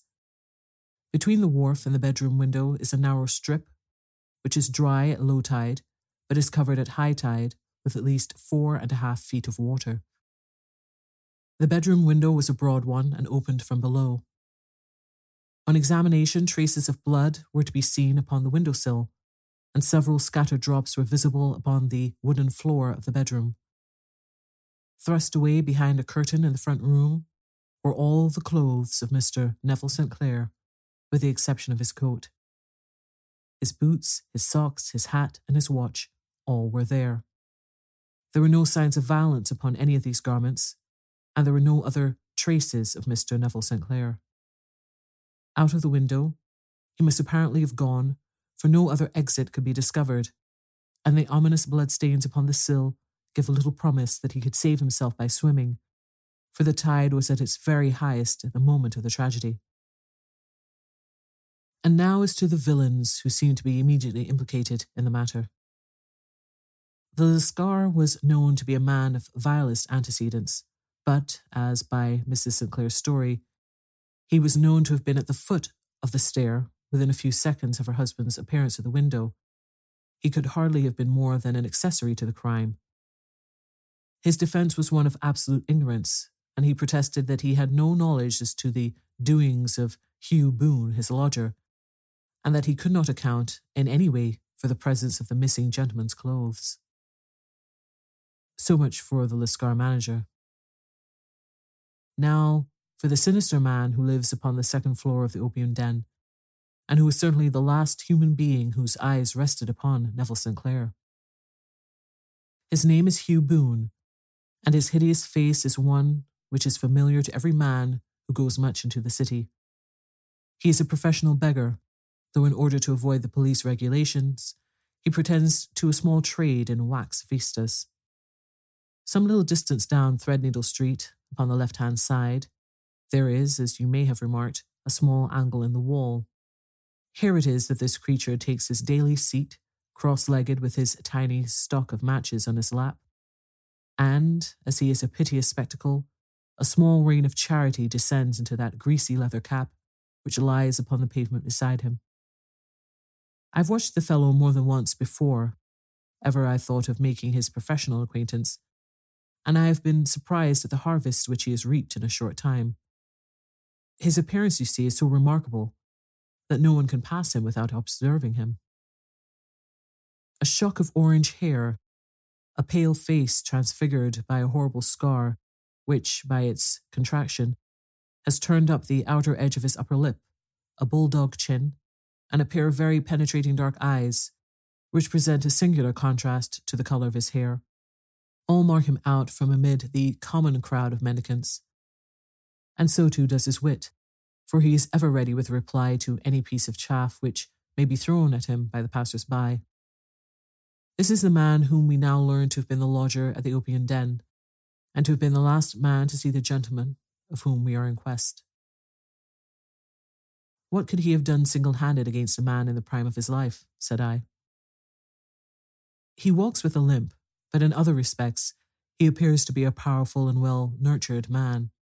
Surely your medical experience would tell you, Watson, that weakness in one limb is often compensated for by exceptional strength in the others. Pray, continue your narrative. Mrs. St. Clair had fainted at the sight of blood upon the window, and she was escorted home in a cab by the police, as her presence could be of no help to them in their investigations. Inspector Barton, who had charge of the case, made a very careful examination of the premises, but without finding anything which threw any light upon the matter. One mistake had been made in not arresting Boone instantly, as he was allowed some minutes during which he might have communicated with his friend, the Lascar. But this fault was soon remedied, and he was seized and searched without anything being found which could incriminate him. There were, it is true, some bloodstains upon his right shirt sleeve, but he pointed to his ring finger, which had been cut near the nail, and explained that the bleeding came from there, adding that he had been to the window not long before, and that the stains which had been observed there came doubtless from the same source. He denied strenuously having ever seen Mr. Neville St. Clair, and swore that the presence of the clothes in his room was as much a mystery to him as to the police. As to Mrs. St. Clair's assertion that she had actually seen her husband at the window, he declared that she must have either been mad or dreaming. He was removed, loudly protesting to the police station, while the inspector remained upon the premises in the hope that the ebbing tide might afford some fresh clue. And it did, though they hardly found upon the mud bank what they had feared to find. It was Neville St. Clair's coat, and not Neville St. Clair, which lay uncovered as the tide receded. And what do you think they found in the pockets? I cannot imagine. No, I don't think you would guess. Every pocket stuffed with pennies and halfpennies, 421 pennies and 270 halfpennies. It was no wonder that it had not been swept away by the tide. But a human body is a different matter. There is a fierce eddy between the wharf and the house. It seemed likely enough that the weighted coat had remained when the stripped body had been sucked away into the river. But I understand that all the other clothes were found in the room. Would the body be dressed in a coat alone? No, sir. But the facts might be met speciously enough. Suppose that this man Boone had thrust Neville St. Clair through the window. There's no human eye which could have seen the deed. What would he do then? It would, of course, instantly strike him that he must get rid of the telltale garments. He would seize the coat then, and be in the act of throwing it out, when it would occur to him that it would swim and not sink. He has little time, for he has heard the scuffle downstairs when the wife tried to force her way up, and perhaps he has already heard from his Lascar confederate that the police are hurrying up the street. There's not an instant to be lost. He rushes to some secret hoard, where he has accumulated the fruits of his beggary, and he stuffs all the coins upon which he can lay his hands into the pockets to make sure of the coat's sinking. He throws it out, and would have done the same with the other garments had he not heard the rush of steps below and only just had time to close the window when the police appeared. It certainly sounds feasible. Well, we will take it as a working hypothesis, for want of a better. Boone, as I have told you, was arrested and taken to the station, but it could not be shown that there had ever been anything against him. He had for years been known as a professional beggar, but his life appeared to have been a very quiet and innocent one. There the matter stands at present, and the questions which have to be solved what Neville St. Clair was doing in the opium den, what happened to him when there, where is he now, and what Hugh Boone had to do with his disappearance, are all as far from a solution as ever. I confess that I cannot recall any case within my experience which looked at first glance so simple, and yet which presented such difficulties. While Sherlock Holmes had been detailing this singular series of events, we had been whirling through the outskirts of the great town until the last straggling houses had been left behind, and we rattled along with the country hedge upon either side of us. Just as he finished, however, we drove through two scattered villages where a few lights still glimmered in the windows. We are on the outskirts of Lee, said my companion. We have touched on three English counties in our short drive, starting in Middlesex, passing over an angle of Surrey, and ending in Kent. See that light among the trees? That is the cedars, and beside that lamp sits a woman whose anxious ears have already, I have little doubt, caught the clink of our horses' feet. Why are you not conducting the case from Baker Street? I asked. Because there are many inquiries which must be made out here. Mrs. St. Clair has most kindly put two rooms at my disposal, and you may rest assured that she will have nothing but a welcome for my friend and colleague. I hate to meet her, Watson, when I have no news of her husband. Here we are. We had pulled up in front of a large villa which stood within its own grounds. A stable boy had run out to the horse's head, and springing down, I followed Holmes up the small, winding gravel drive which led to the house. As we approached, the door flew open, and a little blonde woman stood in the opening, clad in some sort of light mousseline de soie, with a touch of fluffy pink chiffon at her neck and wrists. She stood with her figure outlined against the flood of the light, one hand upon the door, one half raised in her eagerness, her body slightly bent, her head and face protruded with eager eyes and parted lips, a standing question. Well, she cried, well. And then, seeing that there were two of us, she gave a sharp cry of hope, which sank into a groan as she saw that my companion shook his head and shrugged his shoulders. No good news? None. No bad? No. Thank God for that. But come in. You must be weary, for you have had a long day. This is my friend Dr. Watson. He has been of most vital use to me in several of my cases, and a lucky chance has made it possible for me to bring him out and associate him with this investigation. I am delighted to see you, said she, pressing my hand warmly. You will, I am sure, forgive anything that may be wanting in our arrangements when you consider the blow which has come so suddenly upon us. My dear madam, said I, I am an old campaigner, and if I were not, I can very well see that no apology is needed. If I can be of any assistance either to you or to my friend here, I shall be indeed happy. Now, Mr. Sherlock Holmes, said the lady, as we entered a well lit dining room, upon the table of which a cold supper had been laid out, I should very much like to ask you one or two plain questions, to which I beg that you will give me a plain answer. Certainly, madam. Do not trouble about my feelings. I am not hysterical nor given to fainting. I simply wish to hear your real, real opinion. Upon what point? In your heart of hearts, do you think that Neville is alive? Sherlock Holmes seemed to be embarrassed by the question. Frankly, now, she repeated, standing upon the rug and looking keenly down at him as he leaned back in a basket chair. Frankly, then, madam, I do not. You think that he is dead? I do. Murdered? I don't say that, perhaps. And on what day did he meet his death? On Monday. Then perhaps, Mr. Holmes, you will be good enough to explain how it is that I received a letter from him today. Sherlock Holmes sprang out of his chair as if he had been galvanized. What? he roared. Yes, today. She stood smiling, holding up a little slip of paper in the air. May I see it? Certainly. He snatched it from her in his eagerness, and smoothing it out upon the table, he drew over the lamp and examined it intently. I had left my chair and was gazing at it over his shoulder. The envelope was a very coarse one and was stamped with the Gravesend postmark and with the date of that very day, or rather of the day before, for it was considerably after midnight. Coarse writing, murmured Holmes. Surely this is not your husband's writing, madam. No, but the enclosure is.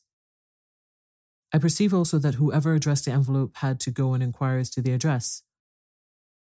How can you tell that? The name, you see, is in perfectly black ink, which has dried itself. The rest is of the greyish colour, which shows that the blotting paper has been used.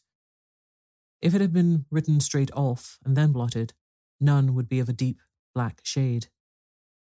This man has written the name, and there has then been a pause before he wrote the address, which can only mean that he was not familiar with it. It is, of course, a trifle, but there is nothing so important as trifles. Let us now see the letter. Ha, there is an enclosure there. Yes, there was a ring, his signet ring. And are you sure that this is your husband's hand? One of his hands. One. His hand when he wrote hurriedly. It is very unlike his usual writing, and yet I know it well. Dearest, do not be frightened. All will come well. There is a huge error which it may take some little time to rectify. Wait in patience, Neville. Written in pencil upon the fly leaf of a book, octavo size, no watermark. Hmm. Posted today in Gravesend by a man with a dirty thumb. And the flap has been gummed, if I'm not very much in error, by a person who had been chewing tobacco. And you have no doubt that this is your husband's hand, madam? None. Neville wrote those words, and they were posted today at Gravesend. Well, Mrs. St. Clair, the clouds lighten, though I should not venture to say that the danger is over. But he must be alive, Mr. Holmes. Unless this is a very clever forgery to put us on the wrong scent. The ring, after all, proves nothing. It may have been taken from him. No, no, it is it is his very own writing. Very well. It may, however, have been written on Monday and only posted today. That is possible. If so, much may have happened between. Oh, you must not discourage me, Mr. Holmes. I know that all is well with him. There is so keen a sympathy between us that I should know if evil came upon him. On the very day that I saw him last, he cut himself in the bedroom, and yet I, in the dining room, rushed upstairs instantly with the utmost certainty that something had happened. Do you think that I would respond to such a trifle and yet be ignorant of his death? I've seen too much not to know that the impression of a woman may be more valuable than the conclusion of an analytical reasoner. And in this letter, you certainly have a very strong piece of evidence to corroborate your view. But if your husband is alive and able to write letters, why should he remain away from you? I cannot imagine. It is unthinkable. And on Monday, he made no remarks before leaving you? No. And you were surprised to see him in Swandam Lane? Very much so. Was the window open? Yes. Then he might have called to you. He might. He only, as I understand, gave an inarticulate cry. Yes. A cry for help, you thought? Yes, he waved his hands. But it might have been a cry of surprise. Astonishment at the unexpected sight of you might cause him to throw up his hands. It is possible. And you thought he was pulled back? He disappeared so suddenly. He might have leaped back. You did not see anyone else in the room? No. But this horrible man confessed to having been there, and the Lascar was at the foot of the stairs. Quite so. Your husband, as far as you could see, had his ordinary clothes on, but without his collar or tie. I distinctly saw his bare throat. Had he ever spoken of Swandam Lane? Never. Had he ever shown any signs of taking opium? Never. Thank you, Mrs. St. Clair. Those are the principal points about which I wished to be absolutely clear. We shall now have a little supper and then retire, for we may have a very busy day tomorrow. A large and comfortable double bedded room had been placed at our disposal, and I was quickly between the sheets, for I was weary after my night of adventure. Sherlock Holmes was a man, however, who, when he had an unsolved problem upon his mind, would go for days, and even for a week, without rest turning it over, rearranging his facts, looking at it from every point of view, until he had either fathomed it or convinced himself that his data were insufficient. It was soon evident to me that he was now preparing for an all night sitting. He took off his coat and waistcoat, put on a large blue dressing gown, and then wandered about the room collecting pillows from his bed and cushions from the sofa and armchairs. With these, he constructed a sort of eastern divan upon which he perched himself cross legged, with an ounce of shag tobacco and a box of matches laid out in front of him. In the dim light of the lamp, I saw him sitting there, an old briar pipe between his lips, his eyes fixed vacantly upon the corner of the ceiling, the blue smoke curling up from him, silent, motionless, with the light shining upon his strong set, aquiline features. So he sat as I dropped off to sleep, and so he sat when a sudden ejaculation caused me to wake up, and I found the summer sun shining into the apartment. The pipe was still between his lips, the smoke still curled upward, and the room was full of dense tobacco haze. But nothing remained of the heap of shag which I had seen the previous night. Awake, Watson? he asked. Yes. Game for a morning drive? Certainly. Then dress. No one is stirring yet, but I know where the stable boy sleeps, and we shall soon have the trap out. He chuckled to himself as he spoke, his eyes twinkled, and he seemed a different man to the sombre thinker of the previous night. As I dressed, I glanced at my watch. It was no wonder that no one was stirring. It was twenty five minutes past four. I had hardly finished when Holmes returned with the news that the boy was putting in the horse. I want to test a little theory of mine, said he, pulling on his boots. I think, Watson, that you're now standing in the presence of one of the most absolute fools in Europe.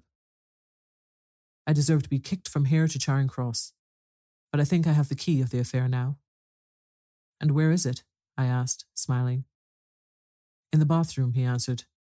Oh, yes, I'm not joking, he continued, seeing my look of incredulity. I've just been there, and I have taken it out, and I have got it in this Gladstone bag. Come on, my boy, and we shall see whether it will not fit the lock. We made our way downstairs as quietly as possible and out in the bright morning sunshine. In the road stood our horse and trap with the half clad stable boy waiting at the head. We both sprang in, and away we dashed down the London road. A few country carts were stirring, bearing in vegetables to the metropolis, but the lines of villas on either side were as silent and lifeless as some city in a dream. It has been in some points a singular case, said Holmes, flicking the horse onto a gallop. I confess that I have been as blind as a mole, but it is better to learn wisdom late than never to learn it at all. In town, the earliest risers were just beginning to look sleepily from their windows as we drove through the streets of the Surrey side. Passing down the Waterloo Bridge Road, we crossed over the river and dashing up Wellington Street, wheeled sharply to the right and found ourselves in Bow Street. Sherlock Holmes was known to the force, and the two constables at the door saluted him. One of them held the horse's head while the other led us in. Who is on duty? asked Holmes. Inspector Bradstreet, sir. Ah, Bradstreet, how are you? A tall, stout official had come down the stone flagged passage in a peaked cap and a frogged jacket. I wish to have a quiet word with you, Bradstreet. Certainly, Mr. Holmes. Step into my room here. It was a small, office like room with a huge ledger upon the table and a telephone projecting from the wall. The inspector sat down at his desk. What can I do for you, Mr. Holmes? I called about that beggar man, Boone, the one who was charged with being concerned in the disappearance of Mr. Neville St. Clair of Lee. Yes, he was brought up and remanded for further inquiries. So I heard. You have him here? In the cells. Is he quiet? Oh, he gives no trouble, but he is a dirty scoundrel. Dirty? Yes, it is all we can do to make him wash his hands. Well, once his case has been settled, he will have a regular prison bath, and I think, if you saw him, you would agree with me that he needed it. I should like to see him very much. Would you? That is easily done. Come this way. You can leave your bag. No, I think I'll take it. Very good. Come this way, if you please. He led us down a passage, opened a barred door, passed down a winding stair, and brought us to a whitewashed corridor with a line of doors on each side. The third on the right is his, said the inspector. Here it is. He quietly shot back a panel in the upper part of the door and glanced through. He is asleep, said he. You can see him very well. We both put our eyes to the grating. The prisoner lay with his face towards us in a very deep sleep, breathing slowly and heavily.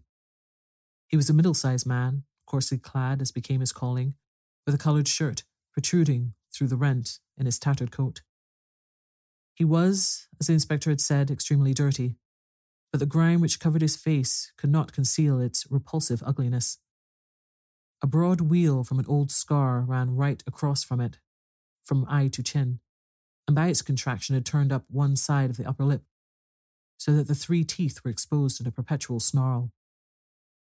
A shock of a very bright red hair grew low over his eyes and forehead. He's a beauty, isn't he? said the inspector. He certainly needs a wash, remarked Holmes. I had an idea that he might, and I took the liberty of bringing the tools with me. He opened the Gladstone bag as he spoke and took out, to my astonishment, a very large bath sponge. You're a funny one, chuckled the inspector. Now, if you will have the great goodness to open that door very quietly, we will soon make him cut a much more respectable figure. Well, I don't know why not, said the inspector. He doesn't look a credit to the Bow Street cells, does he? He slipped his key into the lock, and we all very quietly entered the cell. The sleeper half turned and then settled down once more into a deep slumber. Holmes stooped to the water jug, moistened his sponge, and then rubbed it twice vigorously across and down the prisoner's face. Let me introduce you, he shouted, to Mr. Neville St. Clair of Lee in the county of Kent. Never in my life have I seen such a sight. The man's face peeled off under the sponge like the bark from a tree. Gone was the coarse tint. Gone, too, was the horrid scar which had seamed it, across, and the twisted lip which had given the repulsive sneer to the face. a twitch brought away the tangled red hair, and there, sitting up in his bed, was a pale, sad faced, refined looking man, black haired and smooth skinned, rubbing his eyes and staring about him with sleepy bewilderment. Then, suddenly realizing the exposure, he broke into a scream and threw himself down with his face to the pillow. Good heavens, cried the inspector. It is indeed the missing man. I know him from the photograph. The prisoner turned with the reckless air of a man who abandons himself to his destiny. Be it so, said he. And pray, what am I charged with? With making away with Mr. Nuffle. Oh, come, you can't be charged with that, unless they make a case of attempted suicide of it, said the inspector with a grin. Well, I have been 27 years in the force, but this really takes the cake. If I am Mr. Neville St. Clair, then it is obvious that no crime has been committed, and that, therefore, I am illegally detained. No crime, but a very great error has been committed, said Holmes. You would have done better to have trusted your wife. It was not the wife, it was the children, groaned the prisoner. God help me. I would not have them ashamed of their father. My God, what an exposure. What can I do? Sherlock Holmes sat down beside him on the couch and patted him kindly on the shoulder. If you leave it to a court of law to clear the matter up, said he, of course you can hardly avoid publicity. On the other hand, if you convince the police authorities that there is no possible case against you, I do not know that there is any reason that the details should make their way into the papers. Inspector Bradstreet would, I am sure, make notes upon anything which you might tell us and submit it to the proper authorities. The case would then never go into court at all. God bless you, cried the prisoner passionately. I would have endured imprisonment, ay, even execution, rather than have left my miserable secret as a family blot to my children. You are the first to have ever heard my story. My father was a schoolmaster in Chesterfield, where I received an excellent education. I travelled in my youth, took to the stage, and finally became a reporter on an evening paper in London. One day, my editor wished to have a series of articles upon begging in the metropolis, and I volunteered to supply them. There was the point from which all my adventures started. It was only by trying begging as an amateur that I could get the facts upon which to base my articles. When an actor, I had, of course, learned all the secrets of making up and had been famous in the green room for my skill. I took advantage now of my attainments. I painted my face, and to make myself as pitiable as possible, I made a good scar and fixed one side of my lip in a twist by the aid of a small slip of flesh coloured plaster. Then, with a red head of hair and an appropriate dress, I took my station in the business part of the city, ostensibly as a match seller, but really as a beggar. For seven hours I plied my trade, and when I returned home in the evening, I found to my surprise that I had received no less than twenty six shilling and fourpence. I wrote my articles and thought little more of the matter until, some time later, I backed a bill for a friend and had a writ served upon me for £25. I was at my wits' end where to get the money, but a sudden idea came to me. I begged a fortnight's grace from the creditor, asked for a holiday from my employers, and spent the time in begging in the city under my disguise. In ten days, I had the money and had paid the debt. Well, you can imagine how hard it was to settle down to arduous work at two pounds a week when I knew I could earn as much in a day by smearing my face with a little paint, laying my cap on the ground, and sitting still. It was a long fight between my pride and the money, but the dollars won at last, and I threw up reporting and sat day after day in the corner which I had first chosen, inspiring pity by my ghastly face and filling my pockets with coppers. Only one man knew my secret, he was the keeper of a low den in which I used to lodge in Swandam Lane, where I could, every morning, emerge as a squalid beggar, and in the evenings, transform myself into a well dressed man about town. This fellow, a Lascar, was well paid by me for his rooms, so that I knew that my secret was safe in his possession. Well, very soon I found that I was saving considerable sums of money. I do not mean that any beggar in the streets of London can earn £700 a year, which is less than my average takings, but I had exceptional advantages in my power of making up and also in a facility of repartee, which, improved by practice and made me quite a recognized character in the city. All day, a stream of pennies, varied by silver, poured in upon me, and it was a very bad day in which I failed to make two pounds. As I grew richer, I grew more ambitious, took house in the country, and eventually married, without anyone having a suspicion as to my real occupation.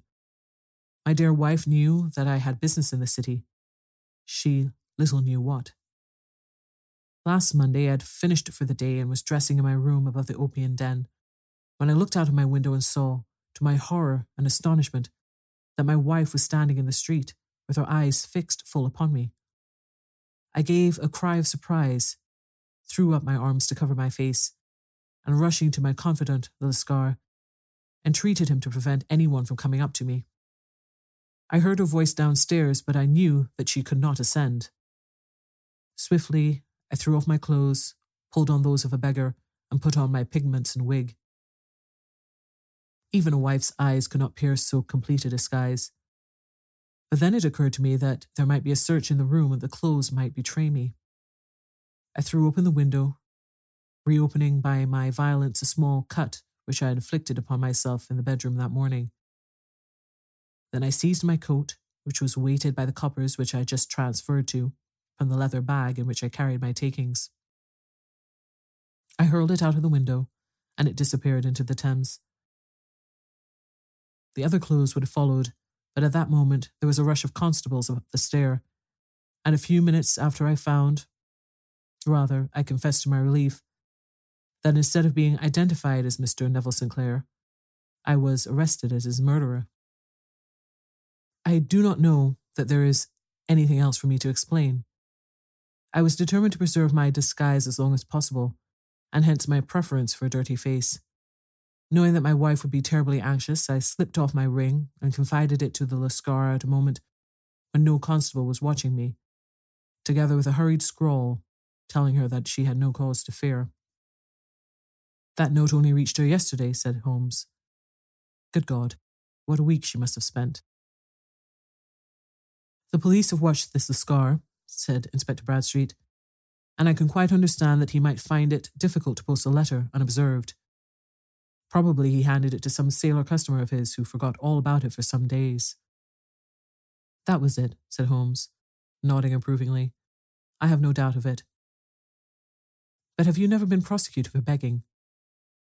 Many times, but what was a fine to me? It must stop here, however, said Bradstreet. If the police are to hush this thing up, there must be no more of Hugh Boone. I have sworn it by the most solemn oaths which a man can take.